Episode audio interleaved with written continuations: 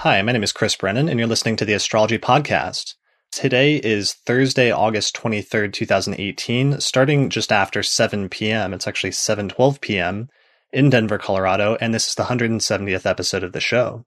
For more information about how to subscribe to the podcast and help support the production of future uh, episodes by becoming a patron, please visit the astrologypodcast.com slash subscribe.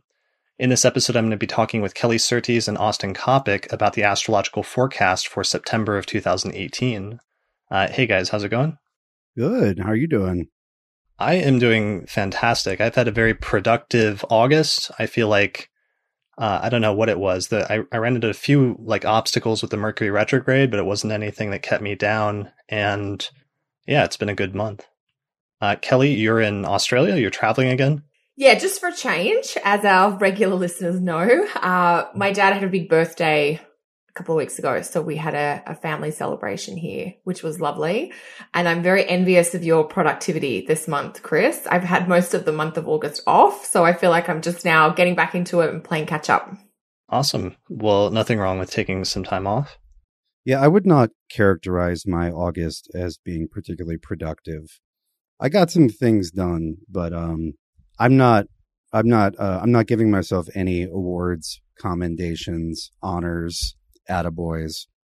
Yeah, well, you're doing some like restructuring and reorienting, right, Austin? Yeah, I've been doing a lot of catching up and then thinking about, you know, what do I want to do going forward, and um, in what you know, in what order, um, and then thinking about how I need to structure my time uh, over the next six months in order to do that. You know, I stopped writing my um, my Decan columns uh, basically on Mars is retrograde, and I said I would take that time to figure out what forward or direct motion was like, and so I've been doing that. And so I've got a mm, couple things I know I'm going to do. I need to, I'm going to give it the station, the full moon in the station to, you know, actually, you know, uh, officially stamp it and announce certain things. But yeah, dealing with the past in order to get to the future. Brilliant. Yeah. Uh, writing horoscopes. I've seen there was the contest, or it wasn't contest. It was like a competition. Yeah, a few people were daily doing writing challenge or something. Yeah, and they're all they're all dropping like flies after writing it for like a few weeks, and yeah, it was really interesting seeing that because people were having a hard time like after a while writing like 12 daily columns. I yeah, I I could never do that. You guys have done that at different points, right? I've never done daily horoscopes. I write about a paragraph or two, sometimes three, about the configuration every day, but I don't horoscope it for people. I've done weekly, monthly, yearly, decanly horoscopes, or I guess, you know, uh, if, uh, if I write a piece about Saturn and Capricorn, which I did, I'll, you know, I'll do 12 for that. But I've never done the, the, I've never done the true daily challenge, nor do I particularly want to. But hats off hats off right. to those who did it. Yeah, I mean, do we know people like Rick, Rick Levine does dailies? Say, oh, I've done it. You you have done it. Okay, how long yeah. did you do it for?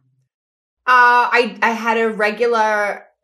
It was a relationship themed daily column, so it was twelve oh, okay. every day, but on relationships only. So even more three, restrictive. Even more restrictive. Three or three and a half years. Very early in my career, uh, hmm. I was probably in my like early to mid twenties and it was like, it was really good training ground. I learned a lot from it. I was happy to move on from it, but it was my choice to, like, it was me saying to the publishers, you know, I think I think I'm ready for something different. Um, and yeah, it's, it is rigorous for sure, but, uh, you know, you do get a lot out of it. Yeah, totally. And it would be a little bit easier if you were younger in your career and you had less going on. You would be both more hungry, but also have more time for something like that? Totally. It, and that was it. The time factor, you know, at the time I was just getting started in my own business and it was a steady paycheck. It was basic. I just considered it rent money. It was like two days a week because I just, you know, I'm a fairly quick writer and I just would, you know, do them like just dive in and do them. Um, and then I'd have a few days each week where I could be building my clients and building my student practice. So it fit really well.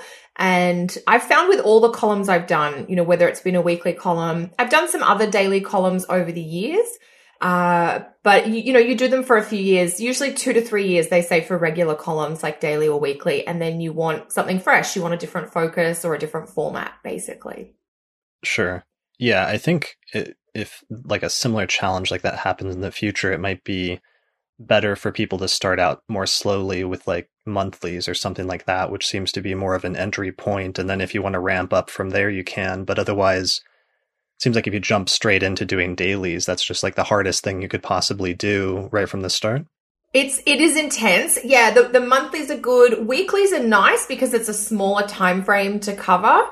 Um, mm. There's usually enough going on that you can pick like one really significant aspect or two really significant aspects for that sign for the week. Monthlies, I've always found monthlies one of the hardest to do. I don't know how you hmm. feel, Austin. No, um, I, I, I, I'm similar with you because it's much harder to know how deep to go and like yeah. what to emphasize. Like with a week, you know, let's say, you know, there could be no important things, but that's important of itself right? Yes. Um, there yeah. could be one important thing that's easy, or maybe there's two when you, you know, you're like, oh, you know, there are these two things that are both happening this week that aren't the same, or they work together in this way. But with monthly, like, there are lots of important things that happen.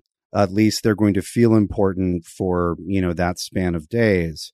And so, yeah, like I, I've, I've written monthlies that ended up being like 6,000 words.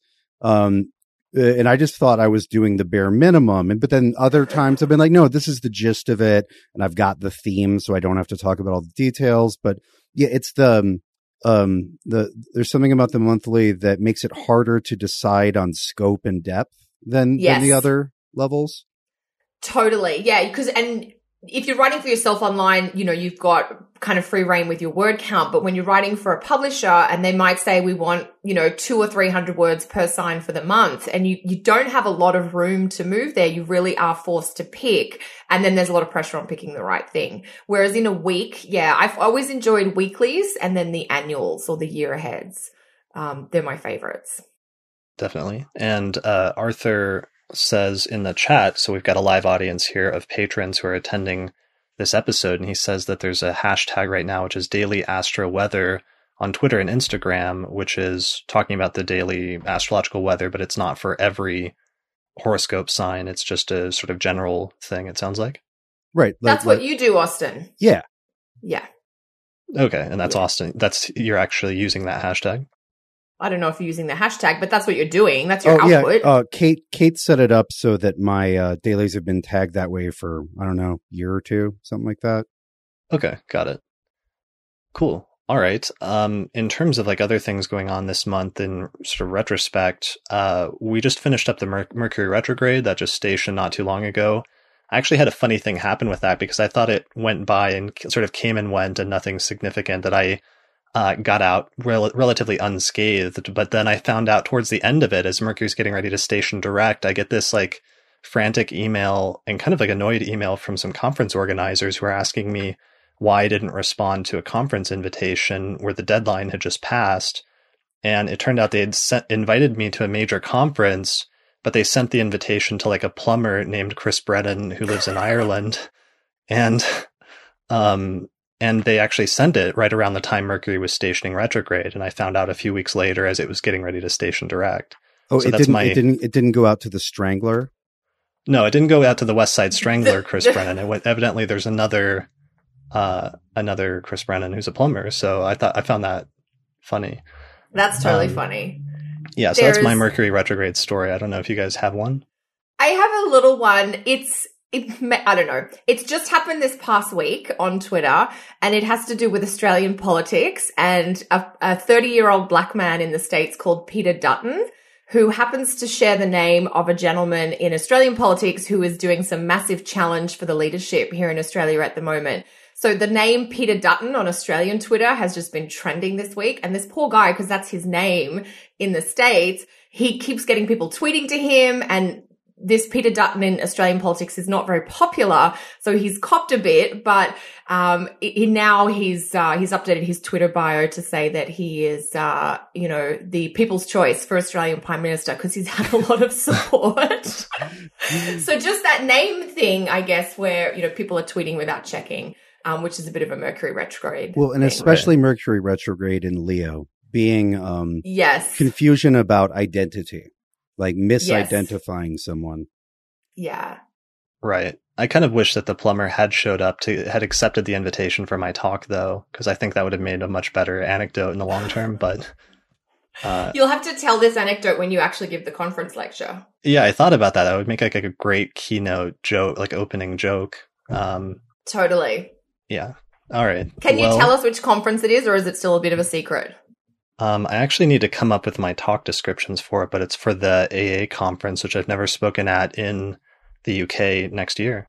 Congratulations. Nice. That's super exciting. Yeah, I'm really excited about that. I haven't I spoke at the lodge at their history conference about 10 years ago in 2008, but I've never spoken at the AA conference. So it was a big deal and when I first got the email, I was like, "Oh my god, I've just missed the deadline through this like weird snafu." And luckily they were once it was sort of ironed out and they figured out what happened, they were very cool about it. That's fantastic. Do you, is it the Astrological Association of Great Britain or something?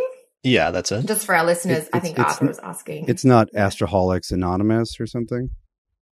right. Yeah, the, I'll be speaking for the Alcoholics Anonymous uh, next month. No, it's June of next year, so it'll be right after NORWAC. So nor- next year is going to be a packed year for conferences. There's like NORWAC yeah. in May in Seattle. There is the Astrological Association conference in June, and then um, speaker applications for the NCGR conference just closed a few weeks ago and that I think is happening in like August in Baltimore. Yeah, the summer is really full. I think the AA does do a conference every year. It's around the summer solstice, if I recall correctly. Yeah, it used to be in like September or something a few years ago. I don't know, but they moved it forward this year, and then it seems like they're maintaining that next year. Ah, uh, got it. Got it. So, did you guys apply for the NCGR conference? I was trying to like remind everyone to do that, but I wasn't clear if people were actually doing it. No, I didn't remember. The okay. um, Mercury and Mars are the two planets that I need functioning more than any other planets for to do my life, and both being retrograde at the same time um, was not very helpful for me. say that so deadpan, Austin. it, it it really wasn't. It's sort of like okay, um, you know, you you ever have the moments where you know, there's like doing you. You're like, okay, I'm going to get up and do me today. And then you, you like try and you're like, I, what am I working with here? This is, I don't know how to navigate from this space. I can't like put myself, I can't assemble myself in a way that functions as my normal self does. And you're like, all right, well, try to work from here. So got yeah two more weeks of this. I had a lot of days like that. I was like, okay, I guess I'll look through old emails or you know unpack boxes and see what I need and see what I need to throw out. Totally. Yeah. I didn't apply. Did you, Chris, for NCGR?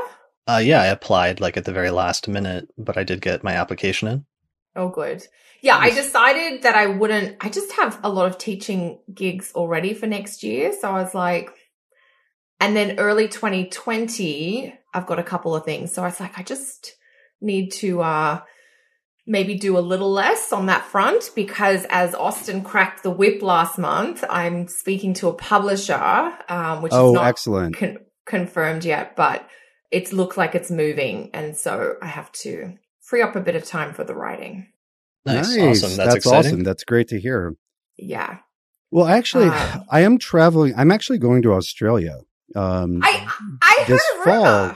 Yeah, um, it's at a point where I can actually announce it. This will be the first public mention of it. Um, I'm doing an event, a live event in Melbourne uh, on November 24th, Saturday, November 24th, called So Below with my uh, my good friend and colleague Gordon White.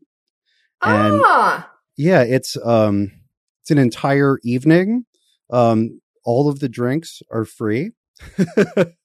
and it's going to we're going to be talking about we're going to sit down and we're going to talk about um let's see archaeology astrology astrological magic navigating this time period all the things that uh gordon and i usually talk about and so when this i guess the people who are hearing this live you're literally the first person first people this has ever um come out to uh, there's going to be an eventbrite um uh, to sign up and, and go if you want. It's capped at 100. The event is called uh, So Below. Uh, we're going to officially put it out to Gordon's premium members and my Patreon people first before it goes public. Um, and then, and then it'll go out to the public maybe first of the month, something like that. But I'm really looking forward to it. Gordon and I have been talking about, about doing something, um, down, uh, down under, as it were, uh, for a while. And so this has actually come together over the last month or two. Mostly, That's mostly super through, exciting. mostly through Gordon's competence. As I said, I've been pretty useless lately. Well, you Awesome. have skills in who you pair up with then, which is great. Yeah, you've met my wife. Yeah. yes. And this Life will be your first trip to Australia, right? Yeah, I've been to Europe a little bit, but I've never, I've never, I've never been to the southern hemisphere, and I certainly haven't been to Australia proper. Awesome. Well, they are going to be very lucky to have you. Well, ho- hopefully they'll feel that way once I'm actually there. But yeah, I don't know. It seems like it's going to be a lot of fun. We've got like basically a whole, um, we've got a whole bar venue for I don't know. I think like eight, ten hours, and so Fantastic. we'll talk for a few hours, and then you know it'll just be hanging out and drinking for the rest of the time. and you're in Melbourne itself? Yep, this will this will be in Melbourne itself, Melbourne proper. Fantastic. That's so exciting. Cool. And what do you have going on, Kelly? Or what do you have coming up? Um, well, I'm really bummed that I'm not going to be in Australia in November to go to Austin's event. Um, I have got coming up for September. My next group mentoring starts uh, on the first Friday of the month, so we cap that at 20. We've still got a few spots left, and our theme for the end of year uh, mentoring series is timing. So we're we're, we're going to do some charts, some case case studies each month, looking at how we would navigate timing and forecasting in the charts. So it's less of like a teaching class and more of a practicum where students get a chance to really apply the knowledge or see the theories in action. Uh, and so that's coming up in September. And the other thing I have in September is my next webinar for Astrology University, which is on purification and power, looking at conjunctions to the sun. So just talking about, you know, the combustion cazimi phenomenon and what really happens when a planet's combust the sun, but also how we handle that in chart interpretation. So that's coming up later in September. I think it's Monday the 24th, but registrations are open already at the early bird rate. So they're my September events. Oh, I guess I'm teaching a class in September. Should probably Of course you are. Yeah. Yeah, I'm. Uh, it's um, oh, I believe what month is it? Is it month six? Yeah, it's month six of my uh, fundamentals class. And even though it's part of a sequence, people can pop in if that's the piece they need. And it's the um, it's the class on uh, on dignity, on traditional dignity. So we'll look at rulership and exaltation and terms and you know terms slash bounds and um, triplicity and of course my favorite um, the decans and so that's a like you know doing the structures and then learning about what does this look like? What does it mean when something's dignified? What can dignity tell you? What can dignity not tell you? Right? So you know again it's uh, fundamentals right? It's one of those one of those key, one of the gears you need to craft to make the clock tell the right time. Oh my God, I forgot something I'm doing in September. I'm going to Minnesota to speak at the astrology group there in the middle of the month. For stars? Is that the local yes, group? In- the local group, the middle of the month, the 14th and the 15th. I'm doing a lecture on the Friday night and a workshop on the Saturday. There's information on my website. That's what happens when I'm on the move too much. awesome. And that- yeah, is that's that- a great. is that ben dykes group or is that the group ben It's not. dykes is a part of it he doesn't own it Right. Yeah. Yeah, you'll have Yeah. to say hi to Ben Dykes and our other friend Charles Obert, who are Oh, both in Minneapolis. Yeah, I'm really excited. I was actually just re-listening to one of Charles's podcasts with you, Chris. So um, excited to meet him in person, uh, which I haven't done. And Ben, I'm looking forward to seeing Ben because I haven't seen him for a while. So yeah, so that's the middle of the month for anyone who's local there. What have you got going on, Chris? I think you just la- launched a new online course, didn't you? Uh, I did. That's what I've been working on all month. Is I just launched a new course. Finally, I've been working on this for a few years, or wanting to launch it for a few years, and I did sort of like a test lecture at NORWAC a few years ago. Uh, but I've finally gotten it together and turned that into a full course, and I'm just launching it with sort of a basic, um, yeah, doing my first full unveiling of the course today. Basically, this is the first time I've ever announced it publicly when this episode comes out. But it's called the Professional Astrologer Course. And the basic purpose of the course is I always have people, it's like I teach people normally like Hellenistic astrology and how to practice astrology and how to read a chart effectively as an astrologer. But sometimes after people learn that, they get stuck in this like in between space of you know, wanting to do astrology professionally, but not really knowing how to get started.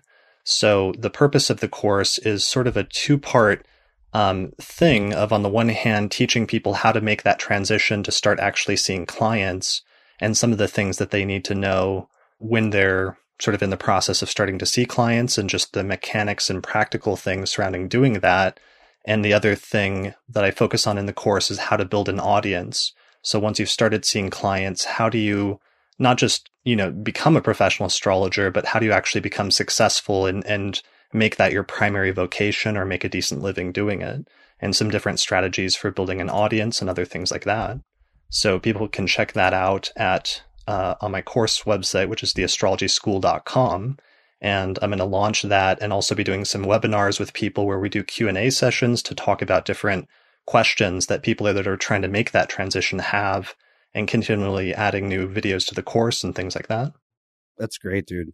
That's um I just think back on my wayward and winding journey into being a professional astrologer and how any guidance really would have been helpful. Not that I would have listened, but uh, you know, um I could have looked at least looked back and be like, well that was really good advice.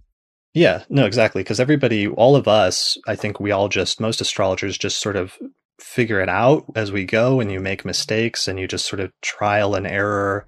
Sometimes you like look and see what other people are doing, but most of the time everybody's just sort of grasping in the dark and everybody comes up with their own unique, like cobbles together whatever their astrological practice or business is as a result of that. But I wanted to actually pass on some stories. So one of the sections of the course is where I talk about the podcast and like my history doing a podcast and what worked for me and what didn't and what moves were effective and what weren't or other means of building an audience that people can use like blogging getting lectures in the astrological community different sort of equipment or other things that are useful software programs and other stuff like that so really getting into all of the the practical details of actually practicing astrology yeah it's really good it's really good kelly you didn't you don't seem like you were as blind and confused as I was. You seem like you were like 20, you know, you were like, oh yeah, I was 22 and I was writing this, you know, for this magazine for a while and then building my practice on the side. And then I moved on to this. You seem, um, like you were a, a little bit more, Mm, should we say, aware and effective as to the becoming an astrologer. you had a yeah. separate, like, previous existing business, right, Kelly? Like, you had other business experience going well into? i actually i set them both up at the same time so okay. i became self-employed when i was like 22 or 23 and i was a trained remedial massage therapist and i had done my astrology studies so i was looking to build a business sort of on both fronts and it was actually Caitlin at UAC. She sort of got into my ear a little bit and she said, you know, that's not how most people set up their own businesses, which really got me thinking and I haven't sort of come up with any clever answers, you know, about what I might have done differently that allowed it to be a little bit more of a smooth process. But there was definitely I, I, one thing that I think I did that was maybe different from what people do when they're doing astrology or setting up astrology businesses I didn't think it was weird or unusual to be setting up a business as an astrologer. I just thought I know a lot of naturopaths. I know a lot of homeopaths. I know a lot of massage therapists. I'm just doing a business like they are. So mm. there was something about maybe normalizing it and just almost getting over the hump of, of could I or would it be weird? And I just dived into the how to make it happen. So dive straight into the execution or the action taking and looking for clients, whether you're a naturopath or a counselor or a massage therapist or even a lawyer or a plumber, like my brother runs a plumbing business. Looking for clients is looking for clients. It's just about communicating who you are and what you have to offer. Um, and so I, but I, I have noticed over my years of teaching that many people get stuck at that point where they're very well trained, they're very well educated as astrologers, but crossing that bridge into the practice or into the using it is a little bit tricky. And so I'm really happy to see this course come out, Chris, because I do, I think um, Arthur had said this in the comments, and I completely agree that it is. I don't think as a community we do enough to help people cross that bridge, and right. anything that helps provide that bit of hand holding, like this is how I did it, or this is how, what you could try. Because in the beginning, you need concrete steps. You need to think, I'm going to do this promotion, or I'm going to write this blog post, or I'm going to send this newsletter, or I'm going to do something on social media. It's just putting that energy into it and getting some tips on where to start, you know, is always very helpful. Yeah, exactly. And sometimes being able to have just pass on like little anecdotal things that are helpful. That's one of the episodes I did earlier this month with Dennis Harness, where the genesis of that was that when I was at Kepler 10 or 12 years ago, he gave this talk once on six different client types that are, can sometimes be problematic or that you need to watch out for when you're a consulting astrologer. And one of them is like the person that just really doesn't want to be there. And that sometimes happens when the consultation is given as a gift. And so the person is like begrudgingly like doing the consultation, but honestly doesn't have any interest in astrology and will sometimes make things more difficult for you than they need to be. And that was all that actually turned out to be a good piece of advice that most of the more like not great consultations I've had have been with people that were where it was given as a gift. And sometimes that doesn't work as well out as well as you would think, even though the intention is usually positive when people give that as a gift. Yeah, I've I've had some of those. Um, sometimes giving some uh, what I've noticed is that sometimes that um, giving, you know, oh, here's, you know, I want you to go, you know, talk to Austin or whatever is like a passive aggressive way of saying get your shit together to that person. right. And and like they don't want they they're fine with things. They don't want, you know, a stranger um, giving them a bunch of advice or telling them who they are, or, you know, any of that stuff. And so that that's one of the things that I've seen. Absolutely. And I noticed that same thing too. And what you're saying, Austin, is so cliche because it often happens for me in couples where one person will say, I'd like to send my partner. Right. And I have learned that the first response in any gift situation, I want to give my child this, you know, my child's in their early twenties or what have you. I want to get them to come and speak to you. The very first response I say, you have to ask them if they actually want to come because there's nothing worse than trying to do a consult with someone who doesn't want to be there. Yeah. And when you are setting up your business in the early stages, it's, it kind of seems counterintuitive to decline a client, but there is a, a, an idea, if you like, in marketing where declining sales actually helps you target your market and help you focus on the kind of people you want to work with. So saying no to the wrong kind of person actually saves you a lot more time and energy in the run, in the long run than, you know, trying to take every client in the beginning. Well, yeah. So, and also when you're like just getting going, like, you know, kind of an off reading, um, does not help your confidence. And you no. know, once you've done a thousand readings, you're like, yep, sometimes they're not amazing. And, you know, but you've got this, you know, this experience of doing 940 good ones, right? Whereas when you've yeah. done 40 readings, like, then, you know, even one bad one is like, it's a significant percentage, right? That's like what two and a half percent of your readings are now bad if you just had one bad one or, you know, just not so great one. Um, and so, yeah, I think that, um, you know, it, it, that figuring out clients thing, um, is important. That, and what I mean is like figuring out like what you can do and like to do for people and then to represent yourself in a way that people come to you for what you're good at and what you the kind of reading you like doing um because i tried for a while to just like how should we say um completely subordinate myself to whatever that person wanted um yeah. and you know after a while of doing that it's like oh well i'm still better at the things i'm better at and if we can like start with that you know like you can go to somebody else for this other thing i i can probably do that but um you know figuring out what you like the range of things that you like to do is really important so that you have people um, coming to you for that and you know having um what's the word uh, compatible uh, compatible perspective on what astrology is and what a consultation is. I actually kind of go out of my way to do a little explaining at the beginning of every reading like this is exactly how to work with me like i work best when i'm asked when i'm asked questions right? And you know i you know i was like i will occasionally monologue but like I need to know what's important to you so I can tell you what the astrology says about it. Whereas that's not how everybody works, but I realize I do. So now I just explain it. I'm like, do you want the best reading for me? This is this is the best way to do it. And things have gone better since I started doing that. Yeah, definitely. And I and I think all three of us are like examples of younger astrologers that you can make it in this profession full time and that it is possible. There's so many people that maybe never make that jump or never make that leap because they're afraid that they won't be able to be successful or won't be able to get by just doing astrology as their primary vocation. So the more people that I can bring into the field and like help make that transition and make it, you know, gentler than it was for me, for example, then I think the better. So that's that's the goal. Yeah, well that's great, dude. Obviously there's a lot to uh there's a lot to talk about there. Yeah, we could keep going. yeah, well, and I'm actually what I'm going to try to do is I want to try to get some short like 10 minute interviews with each of you on some of these topics at some point to splice in because I want to do some interviews with different community members about their transition and things that were helpful. So that'll be a part of it eventually as well. Um, and I've started adding some of those interviews already to the course. So anyway, that's available on the course site. The other thing I did this month is people have been asking me, podcast listeners have been asking me for at least two years now to make some some shirts and some merchandise.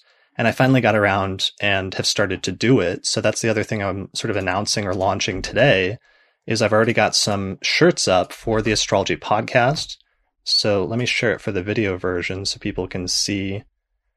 And they'll probably be more available by the time I actually get this going uh, by the time this episode comes out next week, because I've got a few more that are in production, but there's a bunch that are live right now. You can order them through Amazon. Some of them are just the standard, the astrology podcast logo, and it's available for both men's and women's sizes in like a bunch of different colors. Uh, and then I've also been working on some like sort of funny, uh, sort of cutesy ones, like uh, "What's your sun, moon, rising sign?" shirts, which is I think more common as well as what I think is my favorite one I've come up with so far, which is the Ophiuchus is not a zodiac sign shirt. Because I think we have to start we have to start pushing back a little bit on that, and what better way to do it than to put the message right right on your shirt? I love it, Chris. Chris, I just also have to say, like, you have had an incredibly productive month. Austin and I are like, you know, deer in the headlights, and you've like whipped out six new businesses. So the whole Mars retrograde thing, I, I, think just as an case in point example for our listeners, it really does depend on what it's doing in your chart, what it's activating, etc., etc. Uh, yeah, I mean, the Mars retrograde was going through my first, and then it went back into Capricorn, where my natal Mars is placed, and I think that did give me a lot of energy. In addition to like Jupiter, that last station in Scorpio was in my tenth whole sign house, oh, and I'm actually in a Scorpio tenth house perfection year, so me it. launching this course and getting the shirt together, shirt thing together finally, I think that's a large part of it. Yeah, well, and also like Mars, even if Mars is retrograde, if it's transiting, uh, if it's transiting your first and ruling your perfected tenth, you're not going to be inactive, right? You know, if we were making predictions, we might say something about like the efficiency of the action or the person's temper, but we would not expect them to just be like, "Oh, I don't know, I'm tired and I can't do anything." Like that's very active ruler of you know ruler of the tenth in the first, et cetera, et cetera. Yeah, and I tried to take my own advice for my like uh, Aquarius rising horoscopes this month because I did the second round last month, which also continued to go well on my YouTube channel. And you know, everybody, I actually watched some other people to say what other people were saying about that recently, and the consistent advice it seems like astrologers are giving are either you know channel that energy if that Mars retrograde is hitting your chart in a way that's kind of tense or challenging and bringing a lot of energy to your chart either find a way to channel it productively or you know that might go internally and then it could lead to you know explosions or outbursts or you know anger or other things like that that could be less productive. Yeah and i do think that um, one thing that i've really mm, seen this time is that natal mars phase not just was it retrograde or direct seems to matter um, a lot you know, in, in, part of the, you know, I always have, um, the gasoline just gets taken out of my car during every single Mars retrograde. And it's different, but it, I have a very consistent, um, mm, uh, low power experience. And I was reflecting this time on the fact that I was born during the opposite phase. I have Mars with the sun, um, you know, about 10 degrees away, mm. right? Whereas the Mars retro is literally the opposite side of the, it's the opposite phase where Mars is either opposite the sun or in one of the two signs adjacent to the one opposite the sun. And so in terms of like understanding why a particular cra- phase feels like kryptonite, um, you know, understanding that there's nothing more foreign to my Sun Mars relationship than the Sun Mars relationship of the retrograde itself has been helpful. Yeah, definitely. All right. So, yeah, I'll put a link in the description page for this episode where people can find out more information about the shirts or order one. Uh, if anybody has any ideas for shirts, I'm trying to like come up with with some related to the podcast or astrology in general. So if you have an interesting idea, shoot me an email. And uh, yeah, I think that's it for that. So, in terms of other discussion topics, before we get to the forecast, one of the ones that a lot of astrologers are talking about this month is that Netflix special on astrology came out uh, as part of the explain quote unquote explained series. So it it's titled Astrology Explained, which is produced by Vox in a partnership of some sort with Netflix. Did you guys get a chance to see it? I I can't watch things like that. Okay, so you I didn't I, I, I didn't watch it? I didn't watch the the Bill Nye thing either. Um, yeah. my eyes would just they would roll so hard that the muscles which attach them to my skull would tear, and then I would have to get surgery. Right. yeah, I think. I, uh, did you see it, Kelly? I didn't watch it, but not for such strong reasons as Austin. I just haven't had time. Okay. Uh, yeah, I mean, I think if you've been around the astrological community enough, you get jaded pretty quickly and you know that most mainstream documentary type things that come out on astrology are going to be bad in differing like levels of intensity. Uh, but yeah. is it an F five like the uh, like the Bill Nye one, or just an F four? No, it's lower on the scale. It's actually much better because, and this is why I watched it because um, the producer she was actually in contact with some astrologers and she was very cool and she went to UAC and they filmed some footage and some interviews there. There was some like actual astrologers that we know. They didn't just like get, you yeah. know, some anonymous blow off like wacky astrologer type, which is often sometimes what they do is like it'll end up being some astrologer nobody's ever heard of who's doing something totally weird or is actually just like a yoga teacher or a psychic or something like that and not an astrologer full time in this one, though, it wasn't like that. Um, they had interviews with Sam Reynolds. They had uh, Chani Nicholas. They had uh, Jessica Lanyadoo and uh, a bunch of other people actually appeared in the documentary, actual astrologers. So it was actually positive in that sense. And they also um, they talked to Adam Elenbaas, and Adam put the producer in touch with me, and I talked with the producer a bunch to correct and give some them some historical information. And they also talked to Lisa Schaim, and they actually gave me and Lisa a credit, like a thank you at the very end in the credits for the consulting we had done on that. And I had given her a copy of my book.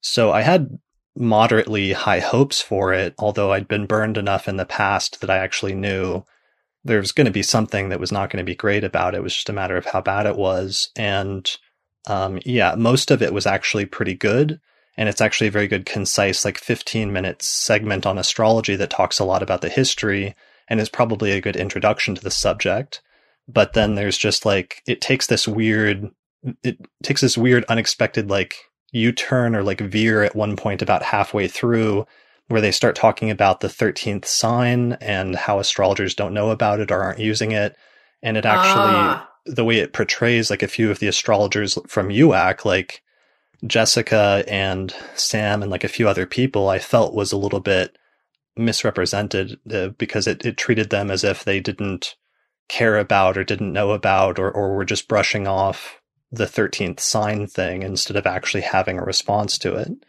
So it was just a little bit weird. And that was the main thing that I think stood out to most people. And weirdly, they actually used that segment in the promotions for, for the entire episode. So if you go to like their Twitter account, that segment, you can watch it, is from the very middle. And that was the most negative part of the entire segment, whereas the rest was more of like an objective, just trying to describe this phenomenon of astrologers still existing in society. Do you think maybe, um, you think maybe there was like, um, a producer or somebody, not one of the people actually working on it and building it, who at the end was like, "Oh, well, you got to do a thing on that." Everybody knows about that, and that's maybe why they didn't. I don't know. Well, I mean, they were consulting with one of some of the people that they consulted with were like a science historian and other people like that. So I'm sure they were consulting with other scientists or astronomers who were like doing the sort of typical and astrologers don't even pay attention to Ophiuchus thing. But that's what's what's so annoying about this. Like seeing this treatment allowed me to, I think, formulate what is so offensive about that for the first time is that it's always a thing of outs people outside of the field who don't believe astrology is a legitimate phenomenon telling people inside the field if they did believe in it or if it was a legitimate phenomenon then this is how they would do it hypothetically but the problem with, with that mm. critique is that they don't actually believe it's legitimate and don't have any basis for telling astrologers like how the zodiac should be structured. It's a, it's always a weird critique for that reason, I think, or that like, like that's at the core of it. Yeah, that's very armchair quarterback.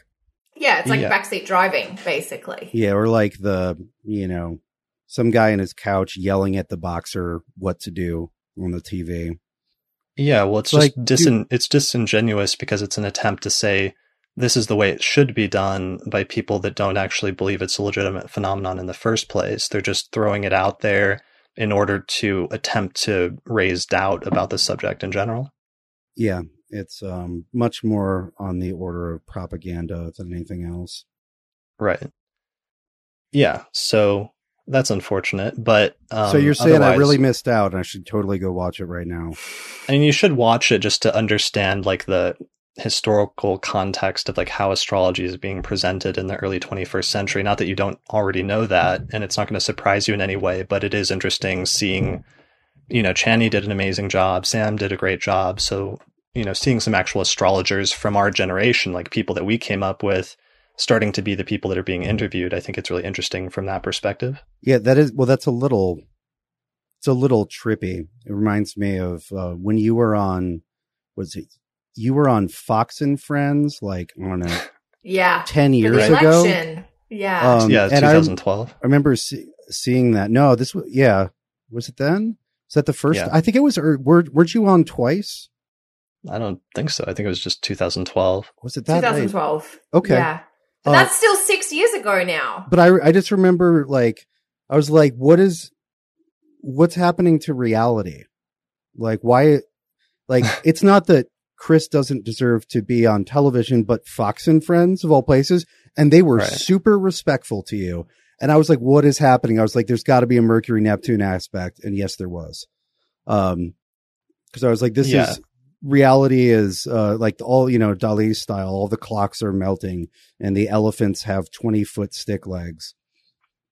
Yeah. In I a mean, good way. It was, it was bizarre and it was totally bizarre for me, but they weren't being that respectful. And the whole point of it was just that they were trying to run early interference on like the Hillary Clinton campaign because we had, I think they were trying to run a story on like whether she would run in 2016. And remember, she put off announcing that she would run as late as possible, basically, as far as possible. But when they, another reporter from ABC approached us and asked if we thought she was going to run, we said, yeah, we think so. If this birth time is correct, we don't know if she's going to win because it depends on who her challenger is, but we do feel pretty confident that she would run because she was hitting the high point in her zodiac releasing periods at that time by the time of the 2016 election.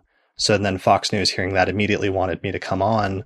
But that was one of the reasons why I got out of politics after that, because I realized astrologers getting involved in politics was actually very dangerous because it would start being used for propaganda purposes. And after going on Fox and Friends, I realized that was exactly what, what was starting to take place. You know, so that's uh, when I closed down the I closed down the political astrology blog after that election was finished in 2013. Right, that makes sense. So just on that topic, um, Al Cummins published a book maybe five or six years ago, which mm-hmm. deals with how astrology was utilized um, politically during the English Civil War era. And like literally, you know, how, you know, one astrologer who was on the side of blank would write this thing about, well, when you look at the chart, it clearly says that we're correct. And then the other side would have, would find astrologers to say, you know, to, to reinterpret the chart the opposite way. It's really interesting. Yeah. And I mean, that's the thing that makes me nervous is that usually it's at the point when like politicians or authority figures start taking astrology seriously that you do have a problem or that astrologers start having a problem because then people want to control either what's being said or they want to stop astrologers from making those statements.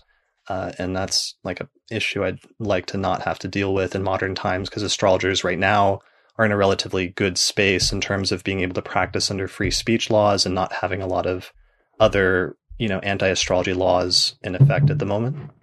Yeah, yeah. Yeah. Yeah, I mean the one thing just to go back to the Netflix documentary for a moment, I sure. I was excited that it was there just because I thought it is a testament to how popular astrology is currently that whether it's favorably portrayed or not, Netflix put a documentary together on astrology and they did enough research to figure out we have this big conference where there's going to be, you know, thousands of us and they sent some um, people down there to record. So it may or may not have come out, you know, totally favorably in the end, but I, I did think I was kind of heartened by the fact that it was at least created and put out there. Yeah, I was surprised and I'd wished that almost that there had been more people trying to do a documentary there at UAC and actually only very little of the actual footage or interviews that they did there got in, which is on the one hand is kind of disappointing, but then on the other hand, we also probably lucked out a little bit because they were just making just ran, interviewing random people at certain points and I heard one of the things that they attended was like a press conference they did at the very beginning of the conference, which was just a oh. disaster. Oh. So there's yeah. like certain pieces that were almost lucky that it wasn't worse. And for that reason, I wasn't super disappointed in the whole thing. Anyway, so that's the Netflix yeah. thing. It's uh, it's actually worth checking out. I really do not I, like that segment in the middle, and I was never told that that was going to be there. As I, otherwise, I would have corrected them and told them, you know, no, this is not accurate. You know, tropical astrologers have been using this approach for nearly two thousand years. We're well aware of it, and the existence of that constellation doesn't change the basic structure of the 12 signs. So this would be inaccurate to put in your documentary, but I wasn't given that option. So I want to take a sentence that you just said, Chris, which is I wasn't totally disappointed in it. And I want that to be like, you know, when they show uh, uh, critics quotes in order to try to excite you about a movie or a film, um, like, you know, blah, blah, blah, Netflix documentary. I wasn't totally disappointed, Chris Brennan. Yeah. Well, I don't want to be a, The thing is, I don't want to be a total jerk about it though either, because there was a genuine attempt on the part of the producers to ask us and to get corrections on certain things. And I'm sure as an outsider, if you're coming to it and approaching it and you have no background whatsoever on astrology and you're just supposed to spend like a month or two doing, treating this topic you've never heard of before, and you come into the middle of it and you have two sides that are saying extremely different things where you have the astrologers on one side doing one thing and then you have the scientists and the skeptics saying a completely other thing it's going to be really hard to to balance those two, especially in a way that makes both sides happy. And one of the things I noticed is that immediately when they started promoting the Netflix special special once it came out through Twitter, I told you they released that one short segment, which is like the worst segment that attacks astrology or criticizes it and sort of mischaracterizes it the most as their promotional video for it. But even releasing that promotional video that was largely negative in its treatment of astrology on Twitter, they were just getting hammered for talking about astrology at all. And people are like, are like, why are you talking about this? You're doing a disservice to the public by even mentioning astrology. It's totally bogus. You shouldn't do an episode on it. So even that little, largely negative treatment of it was treated negatively. So I can understand then why, yeah, why they sort of framed it in the way that they did. Anyway, you guys should check it out at some point and let me know what you think. If anybody else has feedback about it, let us know in the comments section for this episode. Um, all right, moving on. Other news and announcements. So I had one other discussion topic, and then we have to talk about the giveaway, and then we should get into the forecast for the month since we're about an hour into this.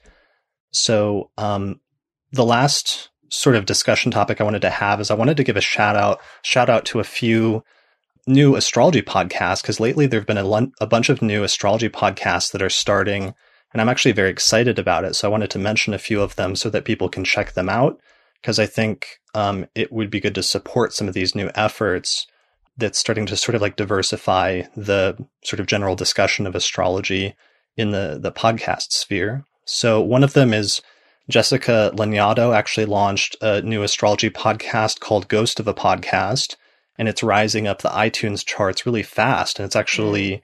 ranking really high in some of the categories that she's sort of categorized the podcast for. So that's one I would definitely recommend checking out. Um, and she was on the show earlier this year and we had a great talk and I'm hoping to have her back again before too long.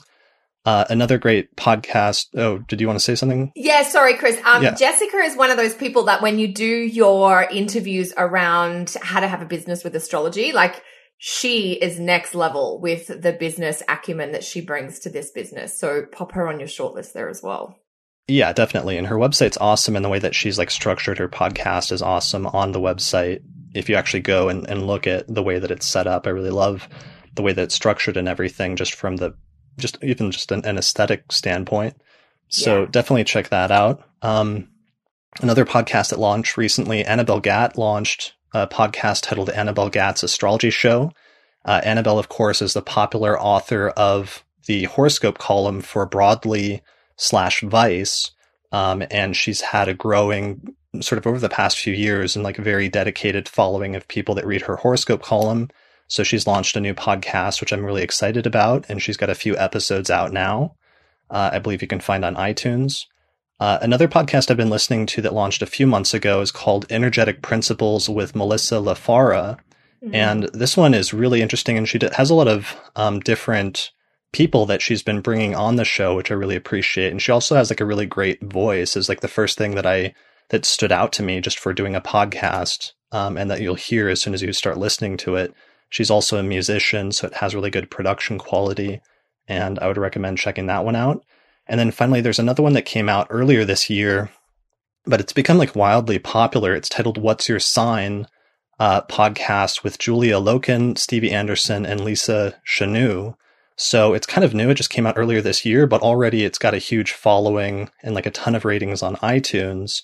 And it has probably the best intro song of any astrology podcast I've ever heard. And I don't know if it's like a unique song that's unique to the show that they came up with, or if it's like a song that I just don't know about, but it's really great. Uh, and I would recommend checking that out. So yeah, there's a lot going on. And I think astrology podcasting is in like a really great place all of a sudden. And I'm gra- glad also to see more w- women doing it because lately it's like a, there's my podcast that's out there, and then there's Adam Sommer's mm. podcast exploring astrology, which is also good but it almost feels like a little bit too like broadcast um, specific when so much of the field is women. So it's cool. I'm glad to see more women like getting in, into actually doing podcasts. Sausage casting, as it were. Right. I, am actually thinking of doing a little sausage casting myself. okay. Um, oh my god, Austin! I'm not going to be doing like a regular weekly podcast thing, but I've had this, uh, and this relates back to some of what we were talking about earlier with like hearing stories and, you know, uh, let me, uh, let me rephrase. Okay. So what I was, what I've been thinking about doing, which I'm about 95% on is I just want to have conversation. I want to have some of the conversations that I have with people anyway who practice the same arts that I do, whether it's astrology or magic or whatever. Um, and because I, I've looked back and I've learned so much from trading stories with my peers and then like talking about, well, this worked this way. And that implies this about the theory, like the, the, you know, narrative and technique kind of blend into each other. And I just want to like kind of just tape some of the talks I have with people anyway. Um, and so I don't know, my, my like unofficial, my working title, at least in my head is, uh, eavesdropping. Oh, I like it. I um, like it. And I don't, I'm, I, you know, I don't want to make it approachable. Um, what I mean is like, I want to have like practitioner talk, um, so that people can listen in on that, you know, um, cause I, it was just, it's one of the things that especially made me think of this again recently, um, is seeing people like getting into astrological magic. And, you know, I, when I think of, uh, when I think about why I mostly know what I'm doing. There's, you know, reading and experimenting and looking at results and theorizing, but there's also been a lot of comparing notes with people over the years and being like, yeah, I did this and this happened. Um, and mm. I think there's a lot to be, there's just, there's a lot of, uh, informal education that you get from hearing those stories and then analyzing those stories and then going back and doing more experiments, that sort of dialogue between story and technique and experiment, I guess that's a trialogue, um, has been really helpful. So yeah, I'm not sure exactly what I'm going to do that. I might do, I don't know, one or two a month. We'll see. We'll see how hard it is. Well, that sounds exciting, Austin. I'm not doing anything of any kind like that. I'll just be showing up with you guys each month. But well, no, you're, you're doing your monthly forecast though for that's private for oh yeah, for the subscribers, the Stellar Insights. Yeah, that's true. Actually, I do a um, it's a private. I guess you got to subscribe. That's what makes it private. Um, and yeah, there's actually a video per week. So I guess it's like a private podcast. You just got to yeah. sign up for it. Yeah, that's actually very true. I, for, I forget all about these things. You're doing um, a, a, highly exclusive. Uh, highly detailed, advanced forecasts for private individuals. For private individuals, Pod- highly exclusive. Yeah, there's video and audio, and there's a lot of detail. Actually, there's just a lot of like this is it basically. I look at every aspect in the month, and we just go week by week, so you get it in weekly chunks. Uh, thank you for mentioning that, Chris. Um, and I was just going to say Mel's podcast. I'm actually going on as a guest for her at the end of September. So I think that episode will be out early October. Oh, you are? Um, That's Mel, awesome. Okay. Yeah. Mel LaFarge. She's down in San Diego, which is just a part of the world that I love. So yeah. Good. And yeah. She's and, got a musician background. So yeah, her voice is beautiful. Yeah, totally. Um, and, and that's one of the things I like, even though I like what you were saying, Austin, and that's certainly also what I do on this show in terms of having more practitioner, more high level discussions. And I don't, necessarily like hold my back self back from doing that. And we don't hold back necessarily from doing that. But I like some of these other podcasts that they're also making astrology more approachable. And that's something I don't always necessarily focus on as much as I could. And I appreciate some of the the diversity now of the different podcasts that are out there that are making it more approachable in different ways uh, that I couldn't do or, or haven't done myself. And that's one of the other things that's exciting about it. Yeah, well, it's a group effort, right? Yeah. Right.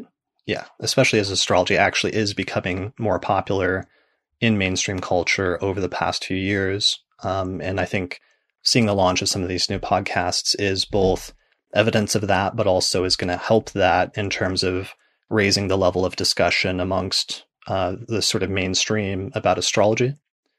So, anyway, uh, check those out. I'll put links to all those podcasts on the description page for this episode.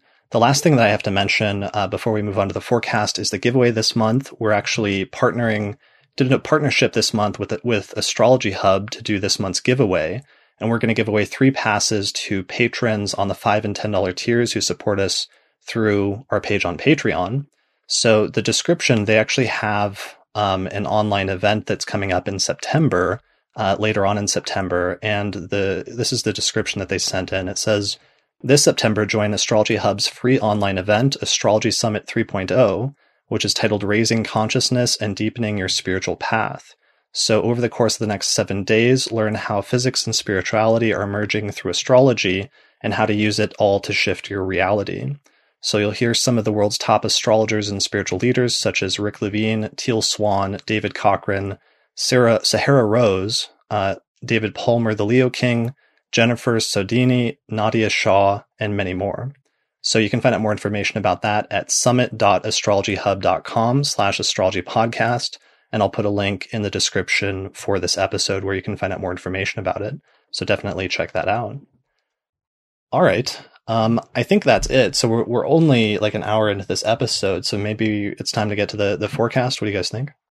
No. Let's do it. no need I mean, we could things. keep we could keep talking, but I think we've got some astrology to get to. It looks like September is actually more more packed than I initially thought. Like I thought September was going to be relatively quiet, but when I actually got into it, there was actually a lot more going on than it first seemed. I had the same experience. So, same experience? Yeah. Well, because okay. you're like, well, um, you know, it's before the Venus retrograde and it's after the Mars retrograde, and there are no eclipses and there are no Mercury retrogrades.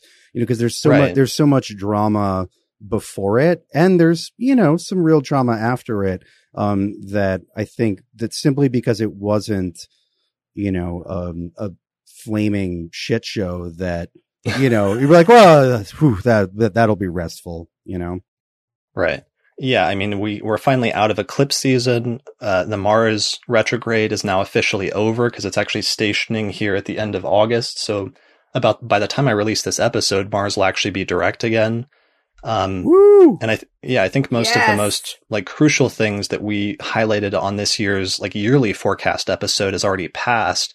And I thought there was going to be like a little period of like quietness before we hit other stuff like the Venus retrograde, but it doesn't really look like that's necessarily the case. What do you think? no. Kelly? Well, yeah, I agree with you guys. There's definitely the the feeling I had for September was like the passing of the baton from you know Mars is not retrograde anymore, but still in shadow, and there's still some cleanup to be done with Mars. We've still got a square to Uranus and a conjunction to the South Node coming up. We're kind of not done with those features yet. But Venus goes into her shadow very early in the month. So she's starting to slow down. So there's that sense of, yeah, one retrograde's winding down, but the other one is starting. And there's a few other things going on. And I also realized too that Mercury is moving really quickly at the moment. It's sort of, he's, you know, in September, he's back up to kind of top speed. He'll move through Virgo in just over two weeks, which means all of those little trigger transits that faster planets like Mercury can make. That's part of what makes the middle of the month so busy, if you like, with just a number of a lot of different things happening. Yeah, Yeah. definitely. I, I agree wholeheartedly about uh, a baton pass. And there's one particular moment where that baton pass is, I think, most clear, but that's Yeah, a little further on. So let's maybe get to that in sequence. we'll go chronologically. So I, yes. Go ahead. I, I don't know about you guys, but the first thing that I saw that I thought was really interesting, which really starts on the on the fifth, um, is that we've got Mercury moving into Virgo. And Mercury, one, it's a sign change for a planet, so that matters. And it's Mercury, um, you know, in the sign that it both rules and is exalted in. We like this, right? But um, it puts Mercury into a grand Earth trine with Yeah. Saturn and Uranus for approximately three or four days. And a couple days into this, we actually have the moon uh, conjoin Mercury in Virgo. So we have this on the 8th. this grand Earth trine between Saturn and Capricorn, Uranus and Taurus, Mercury and Virgo, and then we have the moon on top of Mercury. Um, And, and th- and this is also when Saturn's stationing direct at the beginning of the month in It- Capricorn. exactly, exactly. Saturn stations. What is it? The uh, early, early morning on the sixth, at least in uh, North America. So that's right in the middle of that. You have, uh, Yeah.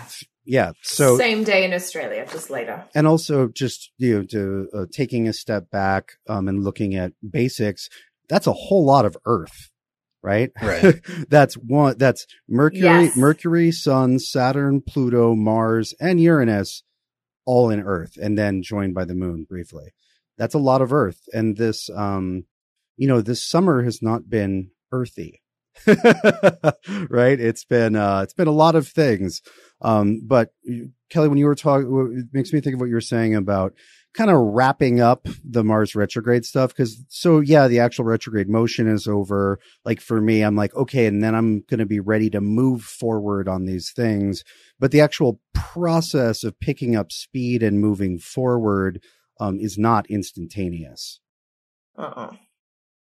For No. Mercury, is that what you're saying? No just in general oh, it's i was speaking about mars um, Okay.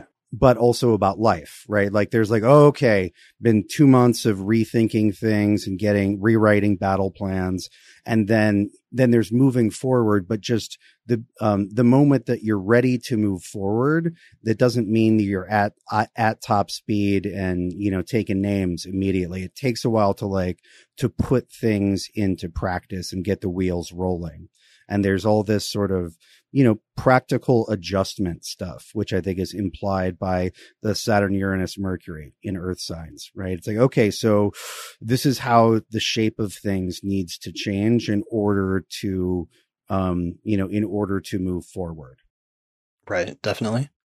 Yeah, and in some ways, this is really highlighting that almost the Saturn Uranus trine piece, which to the Virgos amongst us doesn't technically become exact as a trine because it doesn't perfect by minute, but Saturn is trine Uranus by degree, if you like, from mid August to mid September. And this is really a period where whatever that aspect might mean for you is kind of in the spotlight or really deeply highlighted and emphasized. Right. And so, um, my Saturn Virgo is glad you mentioned that. And then I'm going to Saturn Virgo further. Um, even though they do not complete a trine, Mercury carries the light from Uranus yes. to Saturn, and so does the moon.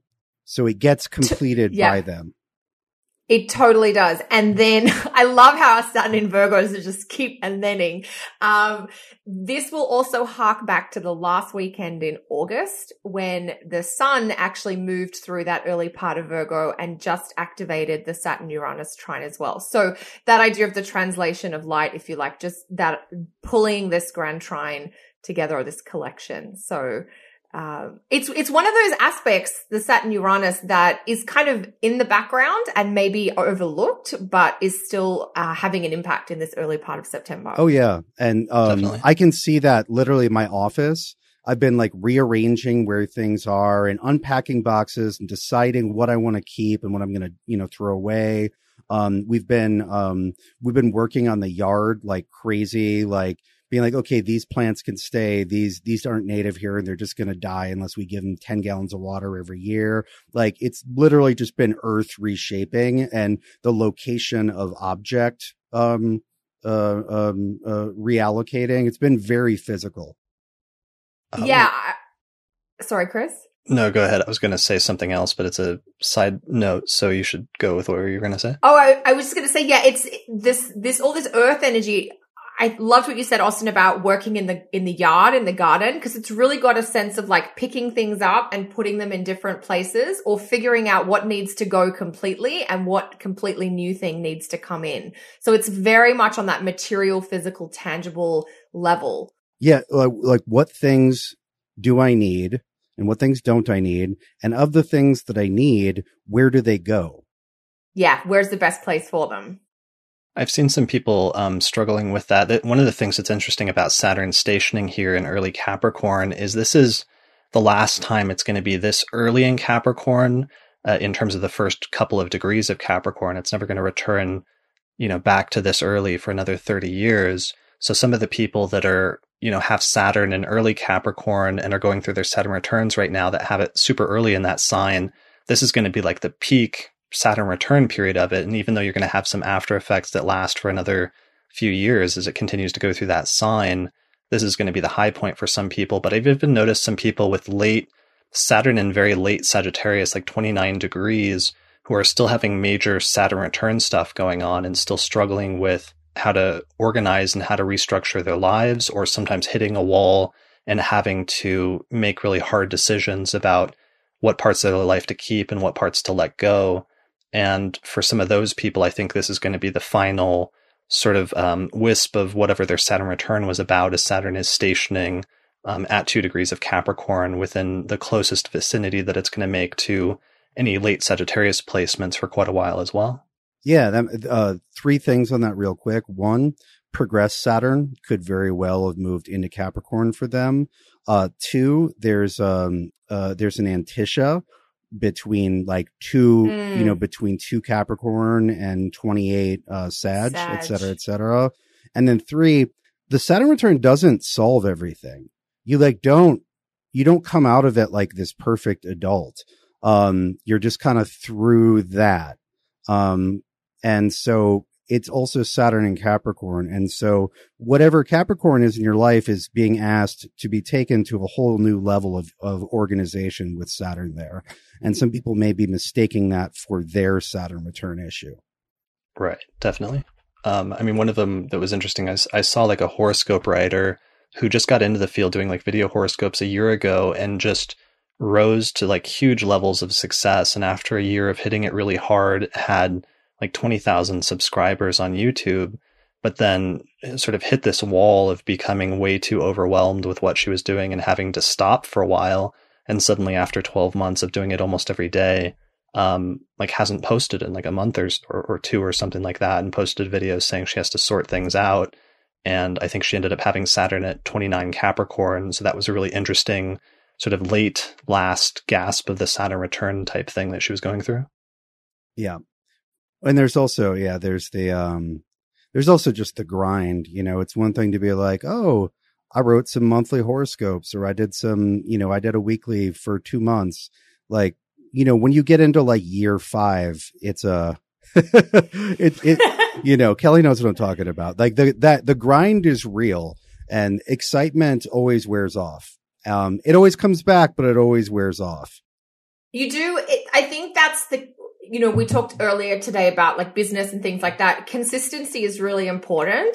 And consistency isn't just repetition over a few weeks or a few months. It's about the years. You know, can you come back year after year? And part of, you know, setting yourself up for, for success with that is being thoughtful about what it is you commit to being consistent with in the beginning. Yeah. Well, Definitely. and that's also just like, that's just Saturn and Capricorn talk, right? It's like, so, can, you know, can you keep this up forever? Yeah. Yeah. Yeah. And Chris, that's not a diss on you doing um, some horoscopes. Um, oh no, I mean, I yeah, I, am trying to keep it up actually, but the monthly is the best I could do. Like I could never, I couldn't do like a weekly or something like that or a daily. It was. I think for video, weekly would be a, a big ask. I don't know why I think that writing them would be easier, but I mean, writing would be a lot easier, and I've actually thought about that. But video, there's a whole lot of others, just like production and editing and post production and uploading to YouTube, and then writing an actual description at that point and adding keywords and like a thumbnail. And it's a whole thing that I've just been doing really intensely over the course of a, a few days at the end of the past couple of months. But I actually messed up. I didn't get it together because we scheduled this forecast episode earlier than we usually do, so I didn't get a chance to do my horoscopes yet. So I don't have the as much background as I had going into it last time, although I still have a little bit more than I usually do. All right, so Saturn cool. stationing direct. We've got a grand Earth trine. Um, one of the things I want to mention before we move off of this, this is an issue we ran into with the elections this month, which is kind of like a larger decade long meta issue. But normally, even though, you know, Mercury in Virgo, the sun there, the moon there, and everything else, you, you would want to try to use for like a, a detail oriented Mercury and Virgo type election that's very grounded. Um, every time we move into, you know, quote unquote Virgo season each year now, we end up with running into very quickly now for like the first half of the month that opposition with Neptune and Pisces. Yeah. And that's like a huge roadblock that's throwing in like a separate maybe roadblock isn't the right terminology for Neptune. No, it's more, more that, that the uh, the road has been washed out. Yeah. right. Well, the, the, road becomes like an abstract painting and that you have to navigate um, unsuccessfully. We're in, yeah. We're in Monet's lilies in the right. water pond. Yeah. Um, so, so that's one of the issues, like leading all the way up through the middle of the month is that Mercury doesn't clear Neptune until like September 13th. That's when it hits the exact opposition. It looks like and there's that's there's like a difference there between you know Mercury going through Virgo applying to an opposition with Neptune versus Mercury separating from an opposition with Neptune and then maybe being able to regain some of the clarity that it would have not had as much of as it was applying to it.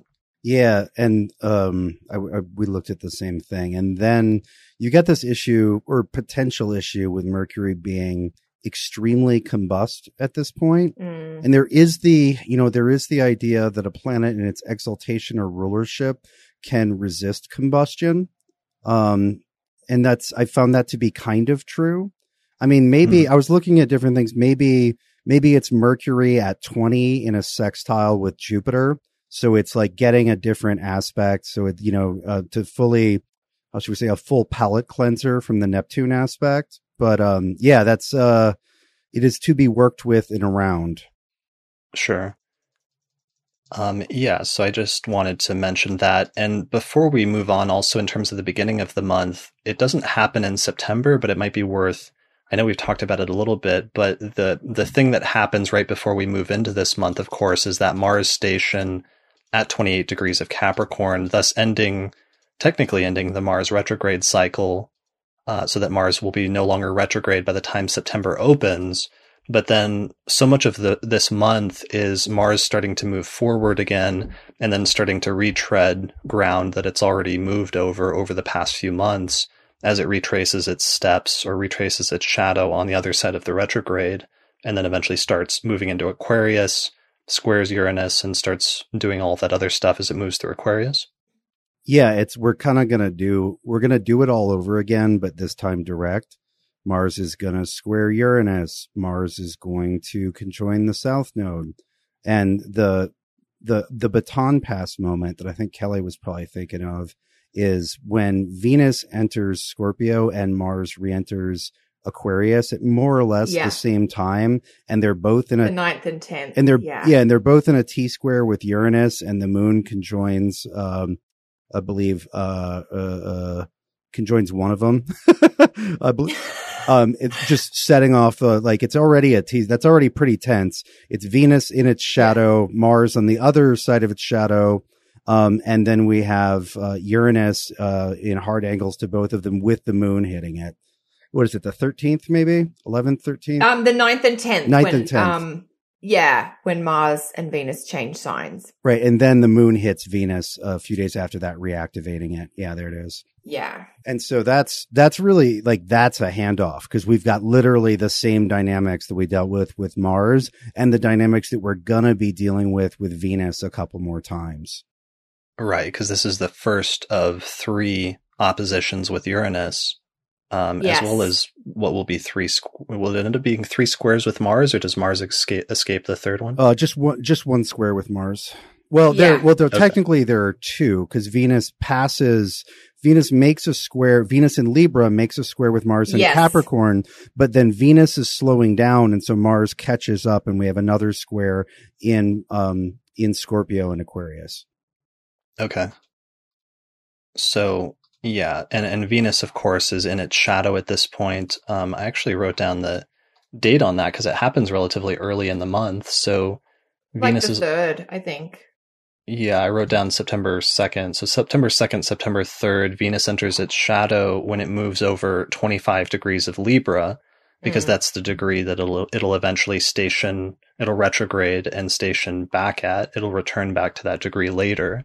So that means that we're already really ramping up for the Venus retrograde as soon as the month opens on September 2nd, and that's going to be one of the major things that will eventually start to characterize um, this period, even though the full Venus retrograde doesn't start. The period doesn't start until the beginning of October. Yeah, the the the shadows will begin gathering though. The desires will become more complicated and obscure. Right. And we have to guess that a par- large part of that is going to have to do with that cluster that occurs around September 10th, 11th, and 12th when you have that Venus Mars square, the Venus um, Uranus opposition, and, and everything else. Yeah, that's a um I don't know. It's quite the cluster. Yeah, that's like put your hide your relationship in the bomb shelter for a few days. It's it is very intense. Very intense. Yeah, well, we, sure. so Um, let, I mean, let's talk about why is that? Why why would a Venus opposite Uranus square Mars be not be something that could be explosive or could be um, problematic for let's say relationships? There's just a lot of friction there. It's got this volatile feeling. You've got, I mean, it's a Mars is going to be moving to square Uranus, which doesn't peak until the 18th, but Venus is involved too. So it's like extra complications, disagreements, difference of opinions. Even if we think Venus and Mars, you know, it's difference in, you know, pleasure or desire or satisfaction and the tension between two people that may sometimes normally be on the same page. So that it's like, it's, there's friction. Um, and there's something else I want to say about the Venus component, but it keeps falling out of my head. I mean, part of it, part of the context of this Venus retrograde is interesting to me because it's a Venus retrograde in Scorpio, and that's like a very distinctive Oh, yeah, Venus bullshit, yeah. placement. Yes. Uh, how would you describe Venus in Scorpio, Kelly? Oh, Venus in Scorpio. Well, I mean, the first word that comes to mind is very seductive. But, you know, there is a secretive component, but there is also a sharp component because she's in Mars's sign. Mhm. So part of what I think also makes this sort of, it's almost like a T square, it is a T square, is that there's the rulership piece as well. So Venus is in Mars's sign, Uranus is in Venus's sign, and Venus and Mars are in the square pattern. So it, it just looks like, uh, a lot of that tension. I mean, Venus in Scorpio is looking for loyalty. I always think of Jodie Foster, the actress. She gave this speech years ago when she won some award and she basically just talked about love people and keep them beside you. And I thought that was a very Venus in Scorpio sort of st- statement that you, you know, when you love someone, you hold on to them, you keep them there. And, you know, what does the keeping them there look and feel like when Mars right. and Uranus involved? Like, I, am not sure people want to be kept there. And huh. that's the sort of the difference between I want to keep you, well, I don't want to be kept kind of thing. Right. And because Uranus opposing that is almost like an external sort of factor that's coming in from the outside that's causing instability in, in that, in, in whatever Venus wants to be holding on to. I a mean, lot it, of instability. The destabilization with Mars there for sure. Yeah, and even Mars on top of that, since Mars's general significations usually are the opposite uh, of also kind of like removing or severing things. Yeah. Severing's a good word. Yeah, Austin. Yeah, so I was thinking about this the other day and it occurred to me so if we there are certain pairs of planets in astrology that have an inherently uh, complementary relationship where one kind of defines the other. Um, the sun and moon being the most archetypal of those. But Mars and Venus are also paired in a lot of ways, right? They're complementary colors. They're green and red. One is the next planet closer to the sun. One is the next planet further out from the sun, you know, and they're, love and strife. Um, and we're always balancing those in our, you know, our relationships. And so just in terms of like um, you know, asking whether this is a period where Mars and uh, Venus, where whether we can find balance between those principles of love and strife. This is a very difficult um, moment, especially because we have Mars who's just come out of a really big change. Um, and looking and acting different. And then we have Venus who's just about to go into a really big change. Right. And so neither one of them are like, exactly on solid ground. And they're both in signs where they don't have a lot of dignity, right? Meaning that they don't fit really easily with mm. what's going on around them. And so that's, that's tricky in and of itself. Um, but then you have the south node with Mars, and then you have Uranus um, squaring and opposing the two. And so it's just like like that's a lot of being. It's a lot of um, as we say, it's a lot of like sudden change energy. Um, um, that's being thrown at what's already kind of a difficult, if archetypal, um, balancing act between the Venusian and the Martial. And even though this is an interesting moment and we'll see it in the news, it's a moment, especially in people's personal lives, it's going to kind of lead into um, the next quarter. Right. Yeah, because one thing I know we will talk more about this in the October episode, but the to make the point that Venus retrogrades on these eight year cycles back in the same sign, uh, so that we've got these very specific Uranus complications to the Venus retrograde in Scorpio this year. That's unique for 2018. But to, if you, for our listeners, if they want to get a general sense of what Venus in Scorpio might mean for them in terms of the context of their chart, think back to the October, November period of 2010, which was the last time we had this specific Venus in Scorpio retrograde cycle. Uh, so we're sort of, you know, this is September, so it's the build up and the same way that September 2010 was like the build up to that period eight years ago. Right. And then eight years before that, the 2002 one. I, I yes. remember that that one. That was like gut wrenching relationship issues I saw happening in like my life and friends' lives around me that one was really distinctive and i don't remember why that was or if there was other things going on like there was with this one where it's like opposing uranus and squaring mars that makes it more distinctive than others but having a, a venus retrograde in scorpio there's something unique about that because venus in scorpio is one of those signs that's much more distinctive for me than you know some of the other placements uh, Austin, we didn't. Did we get your thoughts on like Venus and Scorpio in general? Somebody Arthur's asking in the comments. Oh, um, I, I it, uh, I'm reminded of something I wrote the other day, which is uh, I wrote I, I described Venus and Scorpio as alternately darkly delicious and negative and needy. Nice. Yeah.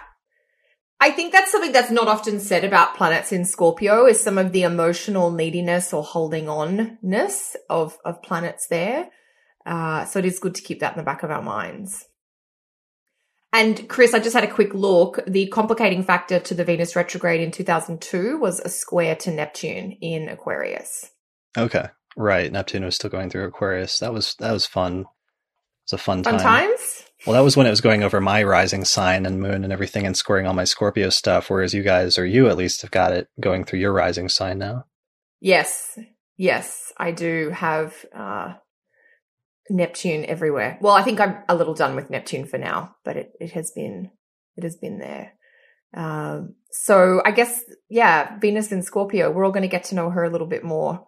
Yeah, next couple of months. Yeah, and that's not fully kicking in. We don't have the station until obviously until October. October fifth, I think, is when Venus stations retrograde in Scorpio. But already with Venus um, moving it into its shadow, and especially when it moves into Scorpio on September 8th and 9th, that's when, you know, all this is going to start to constellate and fully start to come together.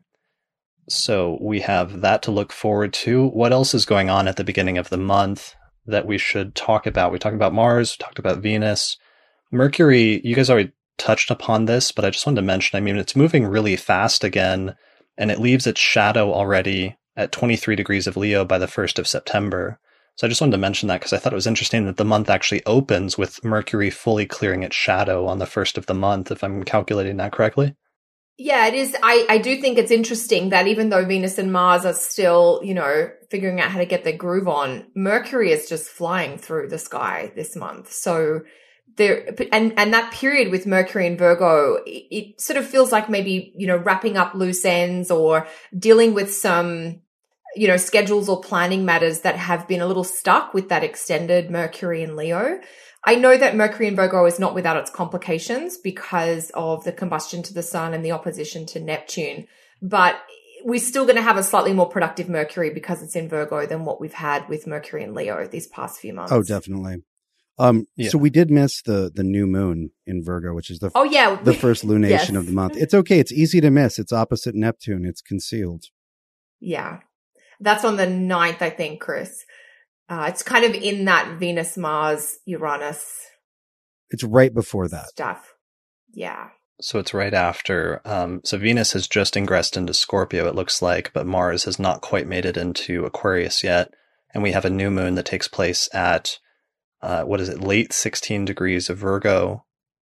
Yeah, six, 16 degrees of Virgo is a, a new moon in uh, September September 9th. So, um, this is like opposite within two degrees to Neptune, so it's bringing up some of those dynamics, or it looks like that's one of the main signatures going on there.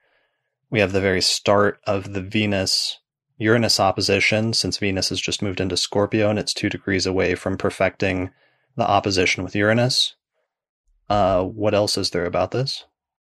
Well, in terms of the tone it sets, right, it's actually a pretty self sufficient little lunation. You have the sun and the moon in the same sign as the ruler of that sign. Yeah. Um, and I think that it, it actually, what's the word, um, coheres well with the lots of things in earth signs. Um, it's very much a like, you know, get it together. Like there's a lot, you know, this summer probably left a few things out of place. Like make sure to get all that done um, despite the fact that Neptune is over there trying to distract you. um, because, you know, yes, there, there's a few touchy moments this month. Um, and Venus is in the shadow, but you know, next month it's going most of it is going to have the sun in Venus ruled Libra with a Venus that is retrograde. And so that's when it, you know, that's that, uh, and there's some other stuff next month that is going to be much more should we say, emotionally distracting. As much as September is not a completely clear, open space, um, there's a lot of there's a lot more to get done. A lot of little adjustments that you can make to tighten up your ship for you know our last challenge of the year, which will be the Venus retrograde. I think this um, this new moon speaks to that pretty clearly. It's also tightly sextile Jupiter, which is nice. Yeah. Like there's a lot of right. like you know, as long as you don't, you know, get wasted uh, every day, um, like you know Neptune. Um, there's a lot. There's a lot here that can help you get it done. Just get all the stuff that you know should have been done. Um, get that squared away. Get prepared. Get a little bit ahead coming into next month, so that if things go a little wacky and your emotional bandwidth is down because you're retroing with Venus, that you know you you've taken care of some things ahead of time. Yeah, that yeah. The, those applications, the sextiles of all the Virgo planets to Jupiter is a nice feature of the early month, early part of the month that I just wish we could take more advantage of without them all opposing Neptune first before they they get there. Yeah, and that's uh the, the sextile to Jupiter from the lunation is really nice, and it does remind me. And um, Arthur was reading my mind. I did want to ba- uh, briefly mention that Jupiter sextile Pluto aspect, which is coming up on the 12th of September. It's the third uh, activation of it's. I mean, I know it's not a major outer planet square, but it is some outer planet action, if you like, for this month and it speaks a little to the longer Jupiter and Scorpio trend as well as the longer Pluto in Cap trend. But we're getting a bit of, a, of that vibe coming through this week. And this sort of middle week of September, if you like, the week starting the 10th, it is really interesting because we've got those complicating Venus, Mars, Uranus squares and oppositions. But we also have this weird sort of kind of productive or like obsessive about getting it done energies with the, the new moon in Virgo and then the Jupiter Pluto sextile coming through as well. Yeah, I like the um with that I like the moment on the 16th where we have um, Mercury trining um, Pluto and sextiling Jupiter while Jupiter and Pluto are sextile. Um, Jupiter mm. at the mm. midpoint of uh, Mercury Pluto. I kind of like all of that at once. So that's the middle weekend, the 15th, 16th. Yeah. That looks like it could be the most functional, I guess. Yeah, it's a little like um, it's I I could see that being good for a couple things. Um, in in one sense, it's very therapy, right? We've got Mercury and Pluto, Mercury and Pluto, right? And then the midpoint is that Jupiter and Scorpio, which also has sort of an underworldly stench about it like getting into getting way into things and then like getting something good out of it whether that's like mm, psychotherapeutic i could also see that being really good a really good time to go on a research bender to like mm. just go super deep on something.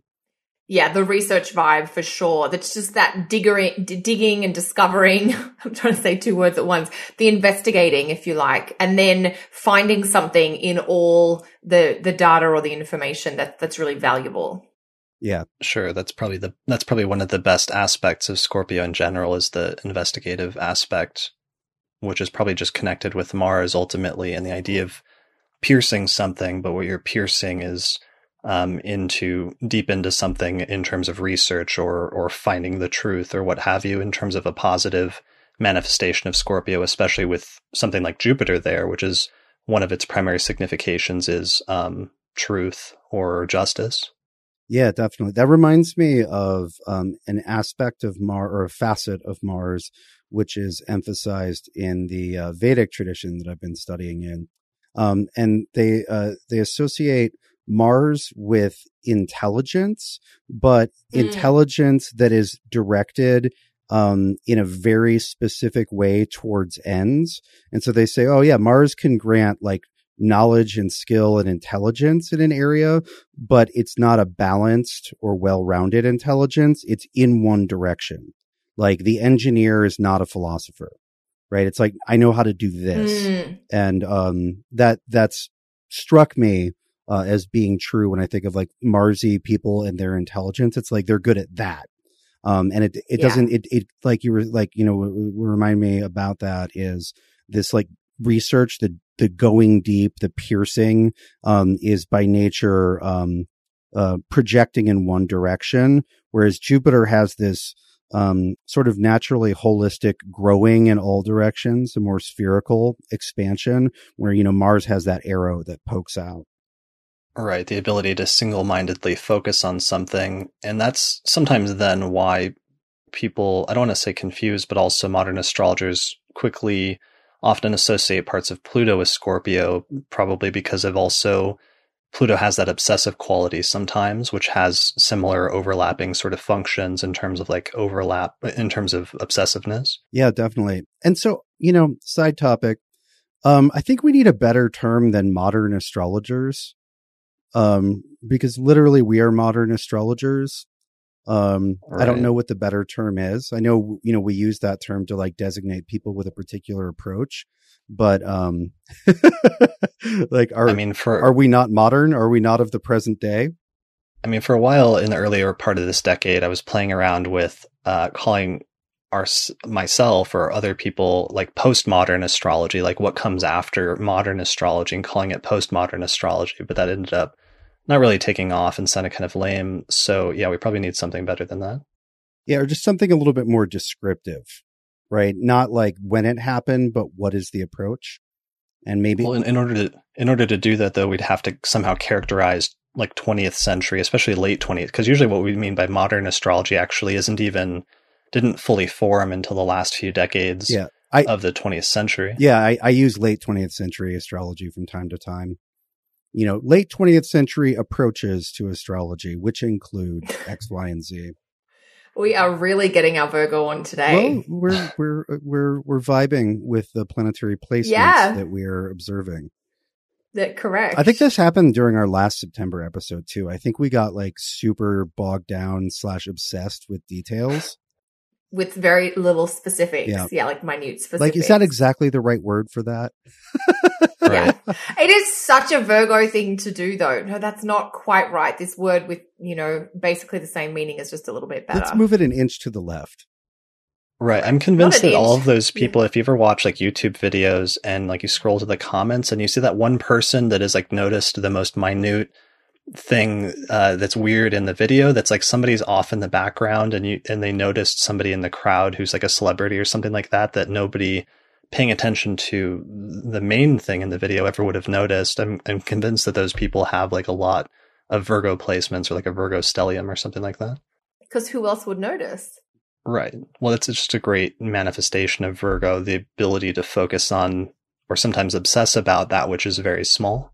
Yeah so the sun actually just went into Virgo. We're only we're at right now it's at 054 Virgo and conjunct the fixed star Regulus. Right, Regulus well, just Regulus moved in. Day. It's a thing. Yeah, so what is this? People tell me about this. I've only heard about this in passing. Austin, you'll have to speak on behalf of Kate. Okay, yeah. So um Kate and Michael Lutin put together because uh, Kate was do did a, a Regulus series for Sphere and Sundry earlier this year, and Michael Lutin's been on, been banging the Regulus drum for a while now, and um, they decided to do a little collaboration um, and declare it World Regulus Day when the sun conjoins Regulus. Uh, and they put together a little ritual protocol for you know for honoring that and you know getting a little bit more Regulus in your life, which most of us could use. And I'm right. And I remember he was making a big deal about that at UAC uh, back in 2012, and I think his play was like themed with Regulus and Virgo because Regulus is the, for people that don't know, is like the heart in the constellation of Leo or the constellation of the Lion, and has always traditionally been associated with you know Leo, the the zodiacal sign Leo, but now that fixed star has actually precessed due to precession, and it's now moved into Virgo, um, like at least a few years ago. Yeah, Kate and Michael collaborated on a, a piece of writing and put that out. That's really interesting. That looks at what does it look like for Regulus to shine through through Virgo rather than Leo. Mm. Um, and it's actually it's actually it's really interesting. And I, I did my little Regulus Day uh, ritual today about three hours ago. It was nice. Excellent. I yeah, like it's that. a very powerful start to work with. Yeah, it really is. It's um you know it's uh it's very solar in a way that almost no stars feel solar but it has so many it has so many things in common with the sun in that it has to do with being visible and courageous and um, wiping away or clearing up melancholy, as I believe what Agrippa said. And it totally does that. I actually did. Um, mm. I remember I tested that clearing up melancholy thing like, I don't know, like eight years ago um, I was really, I was uh, rather um, feeling rather negative as I do sometimes. And I was like, oh, Moon's about to conjoin Regulus. And so I did a little thing with Agrippa's seal and then felt like instantly better. Um, which I was like, okay, so that's what he's talking about. Got it. I yeah, like that idea of uh, astrologers trying to reconcile like the sidereal zodiac with the tropical astrologers, basically trying to integrate elements of the sidereal zodiac by looking at when the fixed stars precess into different tropical signs and then the tropical signs taking on sometimes different qualities based on which fixed stars have moved into them. And you almost kind of see Ptolemy trying to do something like that 2000 years ago when he's establishing the tropical zodiac as the primary reference point. but it's interesting seeing astrologers try to do that now when you have major fixed star shifts like like Regulus going into Virgo, and the question of does that import some Leo like qualities into that sign? Yeah, I mean, it, it's there's a um wouldn't you interpret somebody who had a zero degree Virgo sun differently if there was a one of the most potent fixed stars there? You know, absolutely you would. Right. Just like, you know, like the end of Taurus has Caput Algol, right? Like I don't, yeah. I don't treat those nativities like they're totally normal Taurus people because they're not. They've got some, they got some other, they got some other sauce in their, on their meal, um, that's not Taurian at all. Yeah, I mean, Regulus moved into uh, Tropical Virgo. I think it was back in 2011, and there was a, a fair bit of stuff that was out around then. And it is really interesting to think about the difference because Regulus had been in tropical Leo for more than 2000 years. You know, the qualities of leadership that might be associated with, um, you know, Regulus vibing through Leo versus, uh, Regulus vibing through Virgo.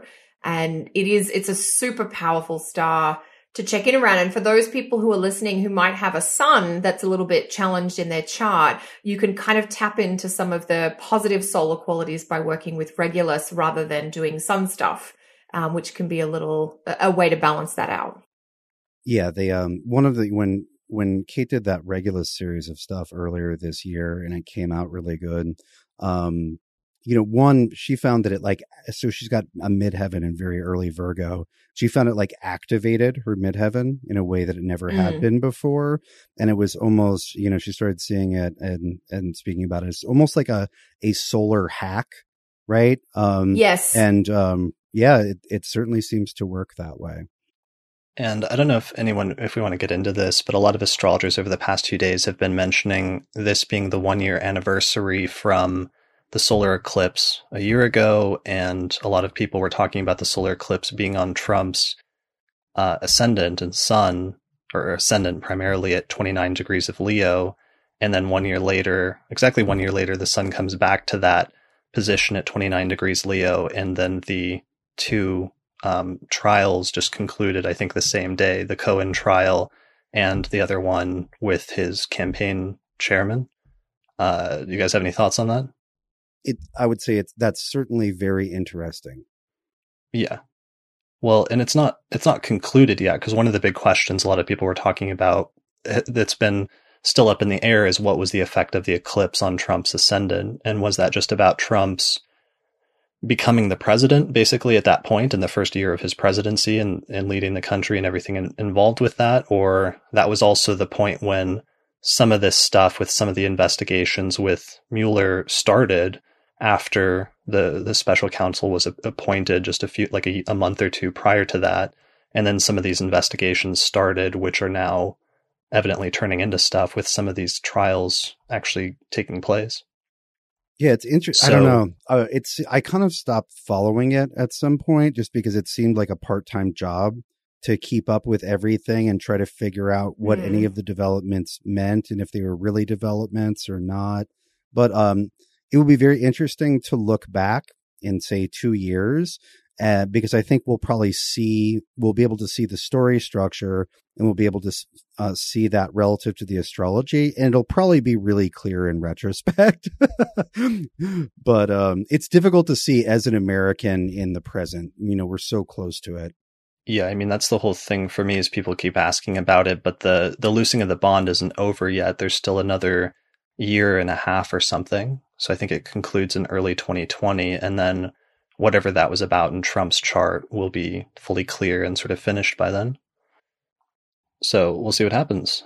Um, all right. So back to the forecast.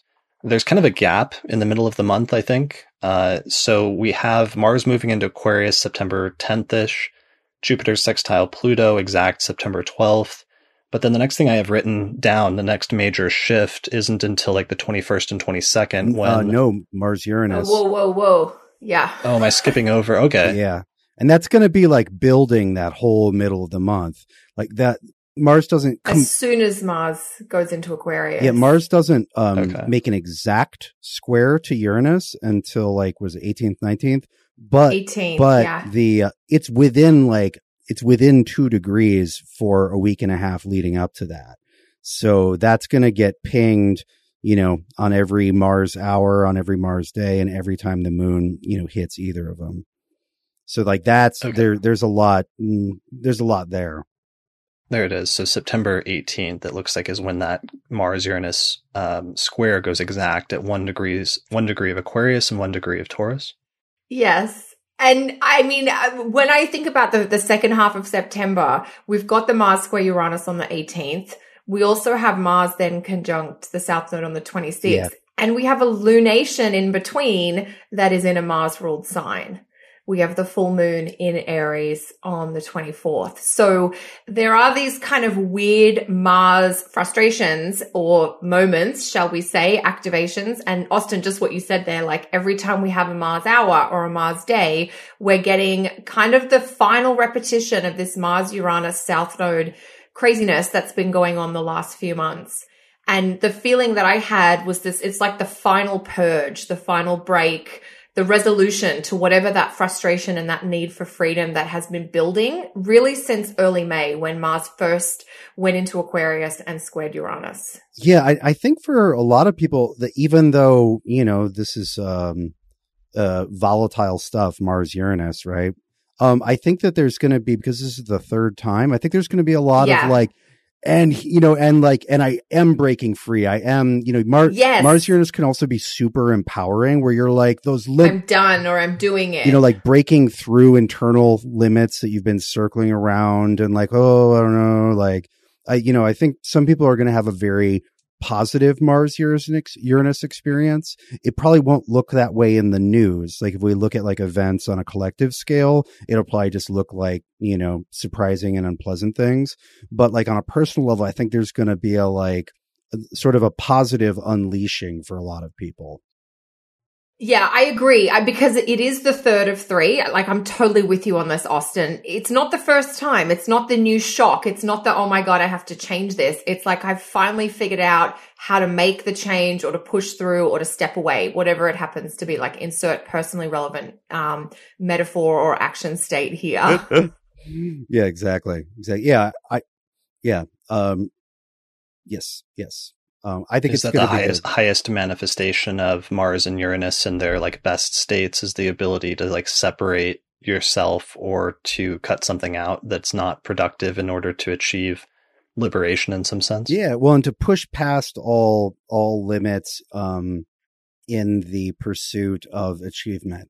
Um, to you know to um, to stop doubting yourself or worrying what people are going to say and just be like, nope, I'm doing this. This is going to be awesome. It's time to rock and roll. Not everybody, well, yeah, not everybody's going to have that, but like they're def, like that's going to be one of the, you know, three main uh species of experience with this one. I think. Totally, and I mean, there's a very sort of um okay, common concept in modern astrology, however we want to define it based on our earlier conversation. But that idea of authenticity, you know, it, Mars Uranus is very much about like what is right for you? How do you need to buck tradition or break away from convention so that you do something that is in the spirit of your own uniqueness or your own I-ness that is not kowtowing or bowing down to the expectations or pressures of society or culture or others in mm. some way. I think it's it's funny because while I can see that being the most empowering, like positive interpretation in the highest sense, I could also pe- see people thinking that that's what they're doing or mistaking that that's what they're doing and and just like cutting things out or creating chaos yeah. in their life or in, in a partner's life or something like that under that premise but in actuality they're just you know doing something totally destru- destructive and like erratic or unhinged that isn't necessarily constructive Oh yeah, there'll be some of that too. They'll be the wild and crazy. Right. Yeah, that's always funny. And it's it's a funny thing as I've been doing the horoscopes, like figuring out how to frame that and trying to get both of those in. Um, but yeah. sometimes it's hard to always articulate both sides of that each way without sometimes it being negative. I don't know if you guys have ever seen this, but for some reason I got the most negative feedback on my Leo horoscopes. Anytime I would say something like even like moderately negative, a lot of the Leo readers evidently would get really depressed and like really upset or like taking it really personally. Have you guys seen like reactions like that of individual like sun signs or rising signs before? Yeah, um I can see how your angle isn't um, inherently solar or sunny. Not to say that it's you know bad or negative. Uh, I mean, I'm the same. Like if if you think about like archetypal Sun and Leo, like what a thing, what does the world look like from that point of view? Um, right. It looks very different. Um, and so yeah, I I've definitely like there there I would I have like runs where like people will consistently complain about how I'm dealing with X sign, and then next year I'll get you know um I'll, I'll you know it'll be the Sages that are unhappy or whoever. But yeah, I, have I've gotten sign specific um critique uh, on and off for years. Have you uh, altered or like adjusted how you speak to different signs as a result of that by knowing what their sort of um I don't know, approach is going to be or how they're going to respond to certain things? Sometimes. And sometimes I do it anyway. Um, I don't know. It kind of depends on, I, I kind of feel like I'm doing different stuff when I write horoscopes at different times. Sometimes I'm like, I'm going to try to support everybody. Um, now then I'm like, I'm going to give these people exactly the shit that I think that they need. Um, you know, and so I don't know, you know, I, I, I certainly listen to feedback. I don't, I don't always incorporate it. Um, but I do think about it and whether I agree or disagree and why. Sure. Yeah, totally. Because sometimes you get the feedback and you think that's a fair point, but that's mm-hmm. sometimes you, then you're like, that's actually what I was trying to say, or that was the point I was trying to make. So while they may not have liked it, that was actually where I was coming yeah, from. that's exactly what I was trying t- to do. Yeah, yeah. It's like, well, that's what I was trying to do. I'm sorry if you didn't like it, but I met my intention. And, and other times it's like, oh wow, okay, if that came across that way, then maybe I didn't, you know, express myself clearly or what have you. So the feedback is always good to have, I find, because at least it, it's thought provoking. Right, definitely. Um, and shows that people are like connecting with it in some way, even if and having a reaction to it of some sort. So, anyways, it just raised an issue with this because this is obviously such a polarizing in terms of the way that it could manifest in the different extremes. Mars Uranus aspects, especially hard aspects, and the ability for, on the one hand, like sudden liberation, and on the other hand, sudden, I don't know, disruption or destruction. Um, I wonder sometimes if people accidentally couldn't use the empowering delineation as an excuse to do something stupid, basically. They definitely can. Oh, yeah. Yeah. Yeah. It, and this is the, one of the tricky balances because yeah, something that's maybe a little too positive is like can give someone false confidence. And then something that's incredibly negative or not negative, but something that's more like, you know, one of the more difficult possibilities of Mars Uranus is like you get the, the rug pulled out from under your feet in a way that you just absolutely weren't expecting. Mm. And that is going to be the case for some people, but not for everyone. Right. All right. Well, I guess that's one of our, our challenges then as astrologers is a broader issue. That's probably like one of the key issues, actually. It has to be of all astrologers writing, even doing delineations or consultations, has to be walking that line between those two uh, extremes or two approaches. Yep, absolutely. All right, cool. So, um, the Mars Uranus, this is the final, this is the third and final Mars Uranus square. And then we're finally done with that, which was so much a part of the retrograde cycle. Um, it looks like a few days later, Mars moves over the south node again one more time. So that's the last one of one of your favorite aspects of this year, I think, Austin. Yeah. Well, and um, and in the meantime, as Kelly mentioned, we have a we have our second lunation of the month. Right. So it looks like this occurs on September 24th. We've got a full moon in Aries. Yeah. Yeah. Okay. So this is right after the sun moved into Aries only a day or two earlier.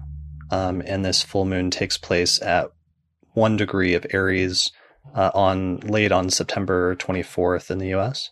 Yeah, so it's just after the sun's moved into Libra for the equinox. And uh, another thing that I wanted to just mention briefly is I do always find it a little telling when we have a lunation or, or, a full moon, I should be specific, right near a solstice point or an equinox point, you know, within a couple of days of that, just seems to trigger a little bit more, um, you know, weather events seem to be a little bit more dramatic. And I think there's also a correlation around, you know, emotional and psychological states when we get a full moon right near an equinox or a solstice. I wasn't sure if you guys had noticed that.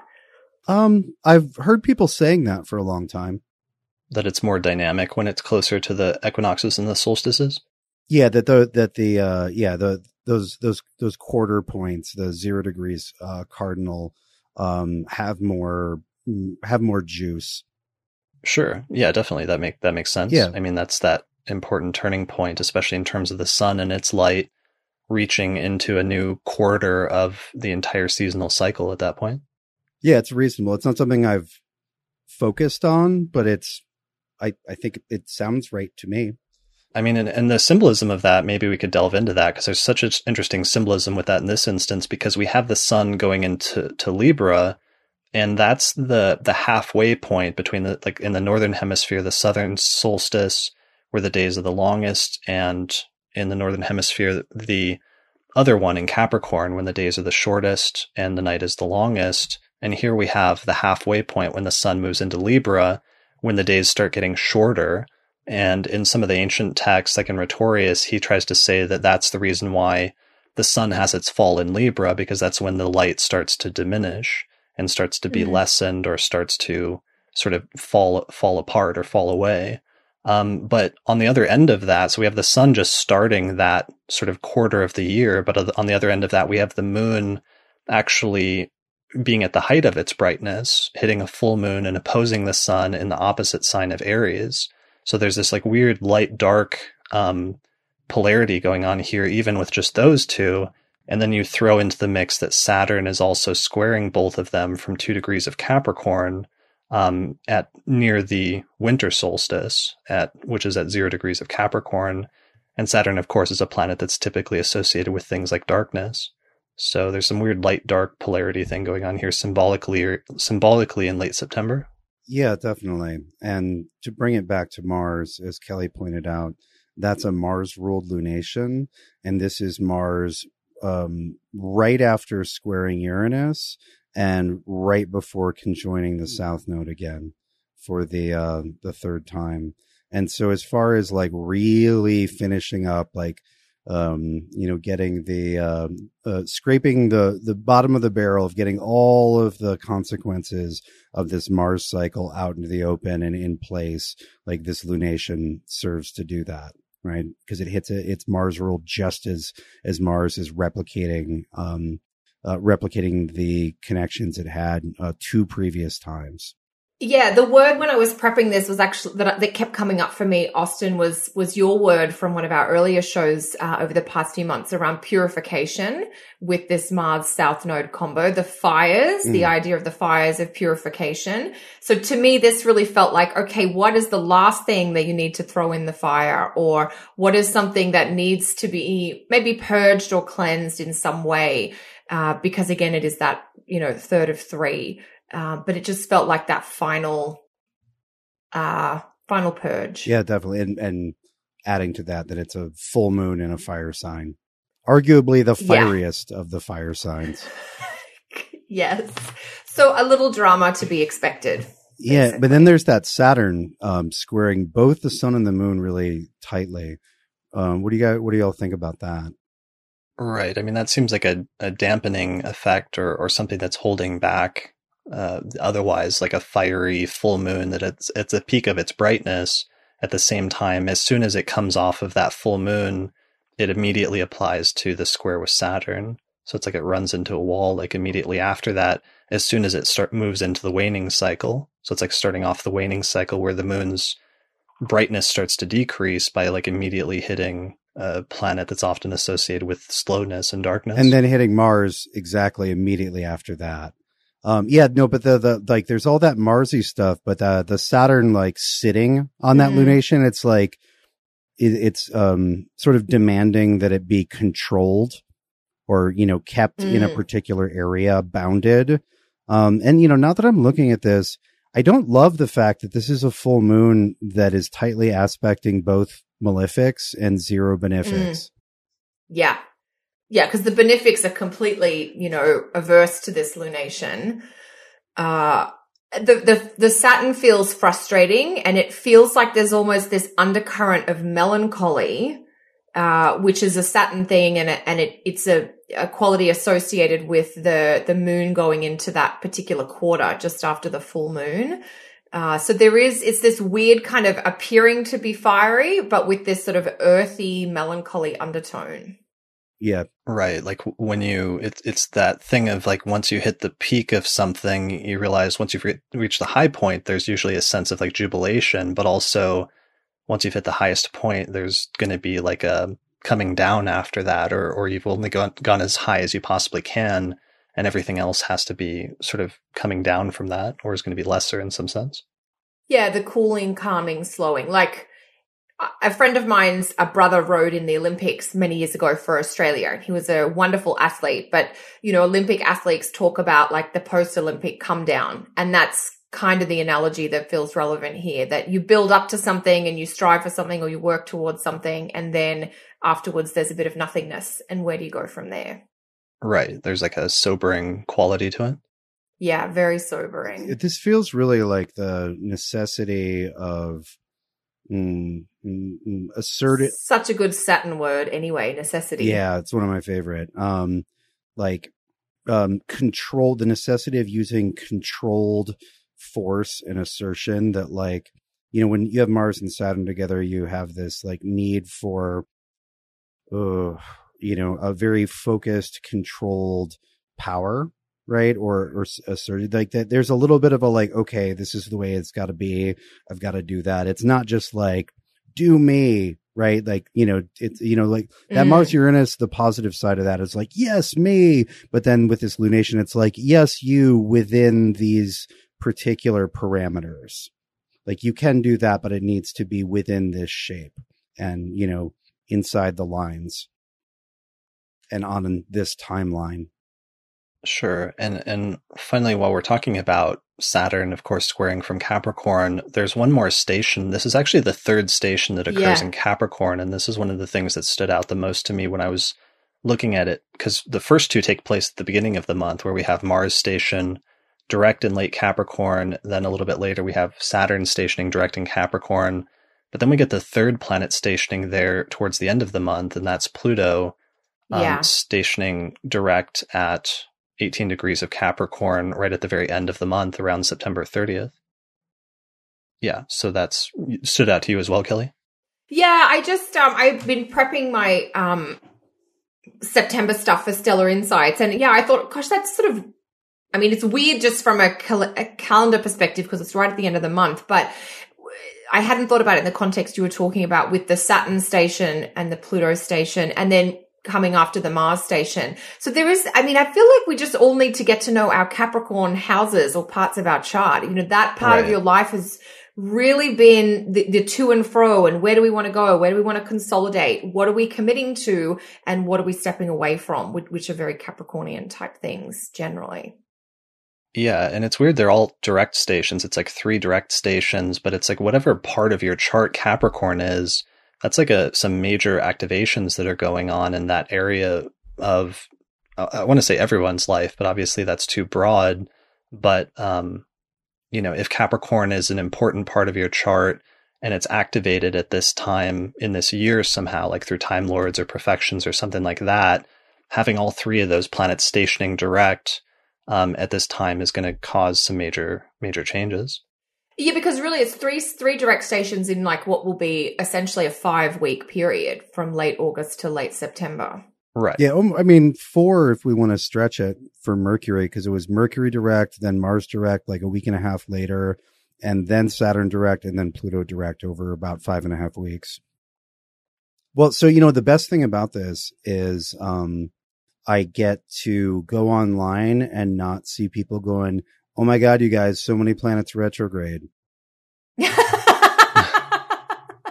right. That's been interesting to see. Yes. Yeah, I mean, we've got a horoscope horoscope writers have to talk about something and i think that was that was the fla- one of the flavors of the year was the five planets retrograde thing right yeah i mean it was one of the flavors of the of the northern summer for sure for sure sure um, yeah, but it, uh, you know, with the Capricorn thing, I just looking at it from a whole sign perspective in terms of it mm. applying to an entire house, or even more recently looking at it from a, a horoscope sort of rising sign perspective. Just having all three of those, otherwise kind of heavy or sometimes difficult. I mean, you have both the, the quote unquote malefic planets as well as you know, if modern astrologers, if 20th century astrologers had anything approaching a malefic planet, then Pluto would probably be it. Um, all stationing direct in that sign, um, and the potential for raising some challenging issues in whatever part of your life that relates to, because you're getting all ends of the spectrum. It's not just, you know, if you have a day chart, then Mars is the one that's more challenging, or if you have a night chart, Saturn is the one that's more challenging. Having both of those stationed in the same sign over the course of the month plus Pluto it seems to promise some challenges coming up in that area almost no matter what. Yeah, or just reversals, changes of direction. Where like I thought things were moving in one direction and now they're moving very very much in a in a different one which I maybe maybe did not anticipate. Sure. I or to yeah. reframe it in terms of what you were saying, I thought the challenge was this, but it turns out it's actually this, which is not what I planned for, or you know, different and having to pivot to meet um, challenges from a different angle. Right, but at least it's coming at the end of it's the last it's the direct station in both instances, so at least there's some sense of like finality or conclusion to it so that you're moving forward after that point whatever the challenge or the change is um, rather than it's something that where it's like setting up a sequence of events that's not going to come to fruition until later. That already happened earlier this year this is more bringing it to completion. Yeah, and absolutely. And one one of the things that I experience and see is that let, let let's just take one of these. Let's just take Saturn, right? So you've got Saturn direct in Capricorn. You're getting to know him through the first part of the year, and then there's a retrograde. You know, Saturn station's retrograde, and now it's something different. And then because um, all of the all three of the planets that we mentioned have long retrogrades, you know, Saturn's retrograde for like three and a half months that just becomes normal that you know that what was a reversal is just like the new normal for a while and then the direct station happens and sometimes you're just like oh oh oh this is normal. We're getting back on track now. But i you know I, i'd gotten so sidetracked with or i'd gotten so adapted to doing the retrograde thing that i kind of forgot what things were like before the retrograde. Does that make sense? Right. Yeah that's a really good point austin. It, it almost uh, uh, makes me sort of think that, you know, the Saturn cycle through Capricorn, obviously it's the longer trend. We're going to be dealing with that for three years. And we've just had this Mars retrograde cycle, which has involved part of Capricorn. It almost feels a little bit like maybe that Mars retro part has been a little bit of a distraction or an interruption to whatever the larger plan or process or pathway you know, is going to be or needs to be with the Saturn in Cap. And now we can, now you can maybe get back onto that and you know like this is the real thing yeah, that, and we've just a better way to put it than i did but that's exactly that's exactly right. Yeah we're just putting that sidebar away and we're back to the main event kind of thing. Right and then we'll have saturn moving forward for quite a while for for a number of months uh, before we have another stat- saturn station again. Yeah was it eight eight and a half ish months of direct motion? Not till next year yeah I think it goes up to 20 or 21 degrees. Getting scary. Uh, Getting scary close to Pluto. it looks like 20. It's going to, its next station is going to be at 20 degrees of Capricorn in about 200 days, 210 days yeah. from September 30th. Ooh, that, that, that yeah. Capricorn is a, is a hot piece of property this year and next. Tell you what. So we, you know, we're going to have the, yeah. the South Node there for all of next year. There, there's yes. definitely change occurring in, um, in that neighborhood. yeah. So if you aren't that familiar with your Capricorn planets or house in your chart, you, are going to have many opportunities to get to know this part of your, your life in the months and years to come as well. Right. So figure out what house that is in your chart as one of the major areas of activity in terms of some of those those transits that we're talking about.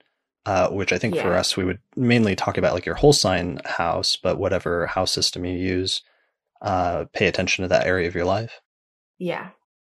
All right. And Kelly actually meant I was like doing a search for something the other day and I came across did you write an article about why you use whole sign houses? I've never seen you publicize this. Did you like I... qu- quietly did you just quietly like slip that out at one point without telling anyone? Yeah, I did. That was um, one thing I did get done over the summer. Okay. Tony asked me like probably a year ago. Okay, Tony is like this ideas guru and he's mm. always saying, write on this or do this, you know, the students need this or whatever. Right. And one of the things he had asked me was, can you just write a little bit about why you switched to whole sign houses? And I was like, that's, that would be good to do because I've been teaching astrology. You know, I've got students who kind of were with me before the switch and then after and, you know, just having to deal with, oh my God, Kelly, my chart's different. What have you done? You know, I'm like, okay, well, right. I don't have that much power, but we're just shifting our perspective or whatever. So I didn't want to inflame any controversy, which is why I did publish it very quietly over the summer and I've just been sharing it with my students. Um, and it's lovely now, of course, that we're talking about it right as Mars is going to station direct. Um, and at least while Mars is out of Aquarius. But yeah, just, I just wanted to explain a little bit about how I came to make that change and some of the things I read, some of the people I spoke to. A little bit, Austin, you know, before you were saying you'd like to do these eavesdropping kind of conversations. Mm-hmm because part of how I got to that switch was conversations with people like both of you guys and some other people that I spoke to as well and just reading a few things. So it's just basically I wasn't saying you should all do it because I did, but I just wanted to share really, it was like a letter to my students. This is how I came to make the switch. This is where I'm coming from. These are some of the points of difference, just as an FYI for people who are, are wanting to work with me. So in a, in very, I can almost hear maybe Caitlin there saying you've done it in your Kelly way, um, where I just wanted to put it out there. So yeah, I did publish that. Um, uh, I can't remember a few weeks ago before I before I went traveling. Okay. Well, yeah, I just wanted to point out it was a really good article, so people should definitely check it out because it's a great sort of your personal story and journey with that. Thank you. Yeah, I just I I felt like you know it's such a big topic, and I wanted to write something on it without contributing to the controversy if if that is possible but that's what i've tried to do how i why i switched to the best house system by kelly surtees i didn't actually know austin do not drag me into this well no that was the that was um chris chris gave uh uh, uh, Chris gave a talk with with Best, I believe, in the title many years ago, which started uh, a ah. particularly dramatic set of dialogues. That's what you, that's what you, you get. That's Best? what you get. What a surprise. That's what you get for trying to be lighthearted and fun, Chris. Yeah. that was the last time I tried that. And now I just, I keep it, you know, no comedy. Uh, cause yeah, not literally the best form of house division. All right. Well, I'm going to give you, I'm going to make a shirt just for you, Kelly, that says whole sign okay. house is literally the best form of house division literally that you can wear. The best to NORWAC. I will wear it year. in one of our episodes if you do. That's okay. don't I don't don't. Uh, I know. I yeah. know. I'll I'll do it. okay, that's actually funny. Somebody's saying they would wear that shirt. That is actually a shirt that I'm working on. However, I'm I'm going to be a bit of a war profiteer because I'm also going to make a competing Placidus and Quadrant Houses shirt that says uh, Quadrant Houses also literally the best form of house division and then we, we can just see which one or becomes maybe give me Reggie Regiomontanus or give me death. right. yeah, these are the type of ideas that I need. So if anybody has any funny uh, astrology shirt ideas, let me know because I will seriously turn it into a shirt for the astrology podcast website. I love All right. it. Dude, if, I if, think this brings if us. you sold those, oh, if you Chris, sold those you at a conference, that would be amazing people would wear. No, uh, this is this is happening. Like this whole shirt thing is happening. I've already got a bunch of them. I've got the Ophiuchus is not a sign. I've got some like sun, moon, rising sign ones, which I think would be great for conferences. If you've ever wanted oh. to have astrologers just throw their birth data at you without having to ask, what better way than to wear a shirt? Uh, asking the question. Um, I, I, because that's what I'm gonna. Yeah. I suggested earlier off camera, but um, you know, for the Ophiuchus ones, make make the Zodiac twelve again. oh, right. Maybe great. some fetching hats. Yeah. Fetching. That's such a good word. It is very Team Jennifer, Team Angelina. I like it. Right. Um, well, prepare prepare for NORWAC next year because there will be shirts and who knows what else. Um, Chris, are you wearing a shirt right now? Do you need to model it? I You're am. Getting a I lot of co- we're getting a lot of comments here. I don't. I didn't get one of my like great ones. I just got one that I was testing out for sizing. So it just says that. Yeah. Oh, that's yeah. that's a really smart one. Yeah, I like that one. Yeah, yeah, it's it's a little highbrow, but I'm working on um, some other astrology like logo ones that are on the way, and I'll definitely show show those off once I get them. And all that stuff's off up for order now. So if anybody gets a shirt and you want to send in a picture, then please do, and I'll probably throw up a gallery at some point here before too long on the website. Go you, like mogul astrologer in the making. Yeah, well, people have been asking for, you know, podcast merch for a while. So I finally got it together and got on it. And that is the, I guess, according to you guys, that is the Mars retrograde or the Jupiter stationing in the 10th house. So there's a It's- good example. It's totally with your perfection. It's like the combination of everything there for you. Sure. Yeah. All right, guys. Well, I think this brings us to the end of this episode. So it's been fun talking about the astrology of September, and we're going to have to re- reconvene again here pretty soon to talk about whatever the next month is after that. But yeah, thanks for thanks for joining me today. October. October. All right. Um, yeah. Thank you guys both for joining me uh, today. Uh, thanks everybody who attended the live taping of this episode. We had like 20 or 30 people attending, all patrons who support the podcast, which I really appreciate each month, and it helps to support and continue to fund this whole project. And um, yeah, thanks everyone for listening. Always, as always, uh, we appreciate ratings on iTunes. That always helps people to find out about the podcast. Check out some of those other astrology podcasts um, because they're really great, and it would be great to support other astrologers that are creating content like this. And uh, yeah, I think that's it uh, for this episode. So thanks, Austin and Kelly, for joining me today. Thank It you guys. Pleasure, as Yes, always. Definitely. Let's do it again Awesome. sometime. Yeah. Whatever month comes Yeah, next. whatever. Whatever comes after September. All right, guys. Uh, thanks everyone for listening, and I'll see you next time. Bye. Bye.